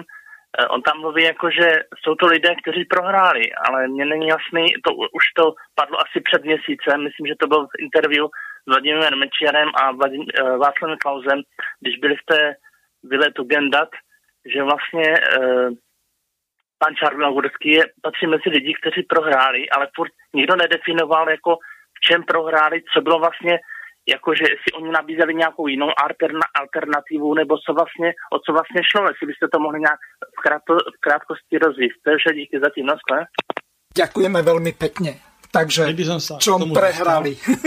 no. Áno. Čiže, čiže vrátim sa do toho marca 90, e, kedy vlastne sa rozbila tá pomočková vojna a tým pádom vlastne začalo sa nejakým spôsobom retorizovať to e, nové usporiadanie alebo tej autentickej federácie, ak je správne podľa chvíľa, lebo to boli dobové názvy, treba používať dobové názvy tej autentickej federácie a tam boli veľké rozlišnosti. A v tom čase medzi e, rokom 91. slobodnými voľbami, tá pomočká vojna to bola marec 90, potom boli slobodné voľby v júni, tuším, v 90. A potom bola kreovaná vláda do roku 92. A tam bol nejaký čas ministerským predsedom aj Jano Čarnogurský. A um, Jan Čarnogurský proste, uh, a bolo tam ešte VPN a VPN v tom čase sa delilo 1991. roku s veľkým humbukom na odchádzajúceho Vladimíra Mečara a vytvoril si HZDS, Hnutie za demokratické Slovensko a potom vzniklo nástupnická organizácia VPN, bola ešte nejaká taká únia alebo také dačo. A v tom súboji v 92. roku, rozhodujúcom súboji, tak vlastne tam vyhral Mečiar a celá tá koncepcia vlastne toho, tej autentickej federácie, toho proste musíme tu niečo v tej federácii zmeniť, nechceme takýto unitárny štát a tak ďalej. Nebola zadefinovaná samostatnosť a tak, hej. A tá druhá línia, ktorá akože formálne prehrala, bola tá, ktorá vlastne nechcela ešte samostatný štát v tom danom, samostatný štát, nechcela tú autentickú federáciu takým rýchlým spôsobom, chcela viacej nejakým spôsobom e, taktizovať, čakať, výhľadovo to spraviť a tak ďalej. V tom bola tá koncepcia Jana Čarnogurského a treba povedať, že smerom tej koncepcii prebiehali aj tzv. tie hrady a zámky, to bola taká túr, čo chodila s českou reprezentáciou a slovenskou reprezentáciou a chodil tam František Mikloško a predsedkynia Národnej rady Českej v tom čase pani Burešova to myslím bola a chodil tam pán predseda Pithar českej vlády a chodil tam Jan Čarnogorský predseda, e, predseda slovenskej vlády a to bolo také, že nikam to neviedlo, nikam to neviedlo, oni mali proste také ako nejasné koncepcie. A potom v roku 92 došli druhé voľby, kde vlastne už vyhral Vladimír Mečiar a v Čechách vyhral nosný bol e, občansko-demokratická strana, to bol Václav Klaus. A títo dvaja išli s tými silnými mandátami do toho jedna dňa a tam sa vlastne doho- rozhodli, teda v tom tej konfrontácii názorovej vlastne vyšlo k tomu, že vlastne tie koncepty boli navzájom nezlučiteľné. to ten koncept autentickej federácie, ktorá posilní národné štáty a tam sa nejako dohodne to, čo tam pôjde do ten federál a tak, proste bol pre českú stranu a pre ich koncept nepriateľný. Hej? Treba povedať, že e, Václav Havel, e, teda Václav Klaus e, to spomínal aj v tom, že vlastne on s občianskou demokratickou stranou v tom čase v 92. roku kandidoval aj na Slovensku, ale dostal úplne mizivé percento. A povedal, že vlastne tie voľby v roku 92 v Československu boli vlastne voľby v dvoch štátoch lebo úplne iné strany boli súčasťou Českého a federálneho parlamentu za Českú republiku a úplne iné strany boli za Slovenskú republiku. To znamená, to boli už tedy z hľadiska výsledkov hlasovania politických strán dva úplne samostatné štáty. A vlastne v tom jednaní si to len utvrdili títo dvaja, že proste je ten koncept navzájom neakceptovateľný a teraz nejakým spôsobom z toho musíme výjsť von. A proste súčasťou tých jednaní bolo ten koncept, ktorý sa vlastne nejakým spôsobom e, rôznymi takými etapami, e, diskusiami premietol do toho osamostatnenia. A pri tom osamostatnení bolo veľmi dôležitá deklarácia, to vlastne Slovenská národná rada deklarovala ten, e, ten, e, tú autenticitu, to suverenity, toho svojich ďalších krokov a tak ďalej, že vlastne odtiaľ sa to všetko bude odvíjať.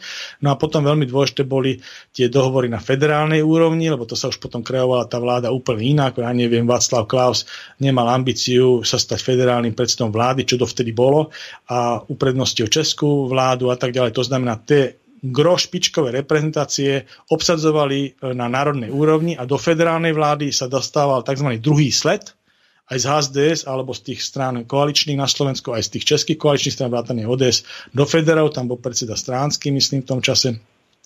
A, a vlastne rozhodujúce pre delenie bolo ústavný zákon, ústavný zákon e, federálneho zhromaždenia Československého, ktorý vlastne rozhodol o tom, že ten štát zaniká. Hej?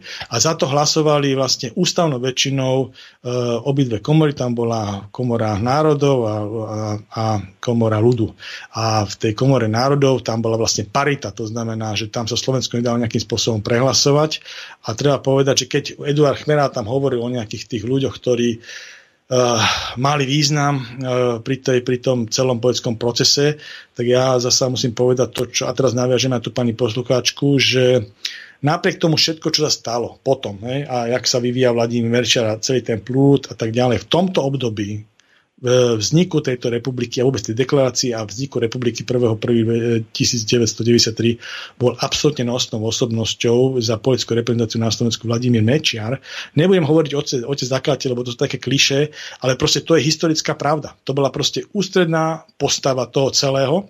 A keď sa pýtal pán posluchač na to, že proste Kto v čom oni prehrali, tak proste bolo to v tom, že iba tento človek v tom čase proste mal tú silu, akúkoľvek ľudskú, spoločenskú, politickú, odbornú, aby ten krok spravil. A tí druhí, tí druhí nemali tú silu. Hej? A nevedia si to priznať doteraz. To hovorí Eduard Chmera. Proste bola to poetská chyba. Inak povedané, poetská chyba mala aj viacero iných konotácií. Napríklad pri hlasovaní o vzniku republiky chýbal hlas teda o zániku republiky a vzniku Slovenskej republiky chýbal znak, z, hlas KDH. Hej? Proste KDH sa myslím v tom čase zdržali, hlasovali za to SNS, HZDS a SDL, komunisti. Hej? Takže za Slovenskú stranu. Tí KDH proste, to bol veľký flak doteraz. A to bola tá historická chyba Jana Černogorského a pána Mikloška. A takisto to odznelo v tej nešťastnej diskusii, ktorú viedla a moderovala veľmi nešťastne RTVS, tam tí dvaja, tí dvaja moderátori, nepoviem radšej mená, aby som ich neskomolil, alebo to veľmi zlá novinárska príprava. Už keď to chceli takýmto spôsobom robiť, tak mali robiť tie, tie, tie konotácie a súvislosti dobové a nie dnešné. Hej? A v dobových súvislostiach mal tam protagonistu víťazov v tom čase a nosné osoby osobnosti na obidvoch stranách, mali to využiť. A to, čo tam oni hovorili, že vlastne spomínali tých ľudí, ktorí mali tie názory, tie boli samozrejme také tie spomali to, alebo dokonca takých, že nerozdeli to. Ale treba povedať, že v priamom strete oni si s tými názormi dovolili, aj Mikloško, pán Mikloško, aj pán Čánogorský, aj tá e, ODU, tá, tá bývalá VPN, taká tá liberálna čechoslovacká, ak sme tedy hovorili, išli do volieb, ale proste úplne prehrali. Dokonca sa im dostali do parlamentu, viete. To znamená, že v tom čase tie názory boli odmietnuté absolútne boli odmietnutí, boli proste historicky porazení. Takže optikou ich sa pozera na tie udalosti pred 30 rokov, optikou porazených, hej, politicky porazených v priamom súboji, proste není, není proste konšia, není to správne, není to pravdivý ani obraz no, tej doby, takto, Palko, zastavím vás. Jedna veľmi dôležitá vec. Flagrantným spôsobom bola porušená federálna ústava. O tomto malo byť referendum. Lenže vzhľadom k tomu, že aké boli nálady v spoločnosti, najmä na Morave. Ja som mal včera v relácii Leoša Maceka a tam on hovoril o tom, čo sa vlastne pri tom jednaní v Budmericiach stalo. Tu nikto nehovorí o tom, že mala byť konfederácia, mal alebo federácia z troch štátov. A tam sa jednalo o to, že e, či Česi pripustia, aby bola federácia Česká republika, Moravsko-Srieská republika a Slovenská republika. A e, Česi boli rozhodnutí udržať si nadvládu nad Moravou a Slieskom a o tom toto bolo. A ten docent Barta, niektorí hovoria, že bol zavraždený, niektorí hovoria o tom, e, že mu nebola poskytnutá zdravotná pomoc, napriek tomu, že tam bol prezident Václav Havel a on mal tam e, svojich lekárov a tak ďalej. Čiže v Udmericiach na Slovensku sa stalo to, že čelný predstaviteľ Moravy e, tak e, v podstate zomrel tam z dôvodu, že mu nebola poskytnutá zdravotná starostlivosť, mal tam nejaký záchvat alebo porážku. To nie je podstatné. Dôležité je to, že prehrali Moravania, Slezania a vyhrali Česi de facto. No samozrejme Slováci tým, že v prípade delenia federálneho majetku, tak už to prešlo na Slovensko a Slováci si rozkradli svoje akože. To je môj názor na toto. Nemusíte so mnou súhlasiť. Ja som bol za to, aby bolo referendum a bol by som hlasoval za konfederáciu, ak by bola taká možnosť. Jasné, len to je taký retrospektívny pohľad na to, ale teraz... No, ale ešte jedna sú... veľmi dôležitá vec. Ivan Lahluha, profesor, ktorý bol predsedom poslaneckého klubu HZDS, čiže najvýznamnejšia osobnosť po Vladimirovi Mečiarovi, tak on presadzoval konfederáciu. E, keď sa vrátime do tých súvislostí, takže absolútne nosný prúd na Slovensku bol v tom čase HDS vedené Vladimírom Mečiarom. Boli tam rôzne názory v tom čase, ale pri tom strete s tou realitou zase na českej strane bol nosný prúd Václav Klaus a jeho ods a na to navezujúca koalícia, tak pri tom strete sa proste tieto veci, tieto názory, referén a tak ďalej, to sa všetko odfiltrovalo a ostala len tá podstata proste, že dohodneme sa na tom, lebo nevieme vytvoriť ani váš model, ani náš model, navzájom sú nepriateľné, dohodneme sa na rozdelení e, štátu a vzniku dvoch samostatných republik, ako to spraviť. Hej? A tam výťazný koncept bol nakoniec taký, že po týchto deklaráciách, čo bolo na Slovensku schválené, sa um, rozhodlo hlasovaním v federálnom zhromaždení ústavnou väčšinou o tom, že ten štát zanikne k tomu 31. decembru polnoci 1992.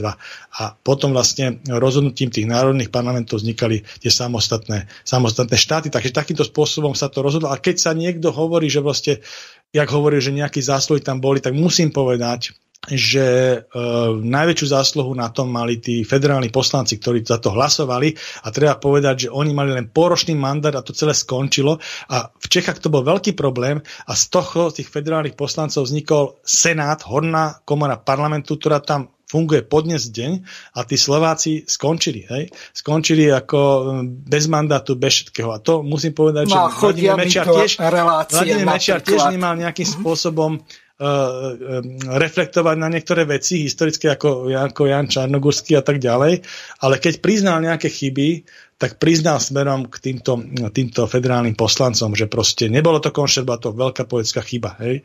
Takže to iba poviem, akože v rámci tej poetskej korektnosti, jak, jak to prebiehalo. Ale m, treba povedať, že slovenská televízia tú diskusiu nezvládla, bol tam oblohol väčší priestor nejakým spôsobom z tieto veci pomenovať, keď už mali taký ten zámysel.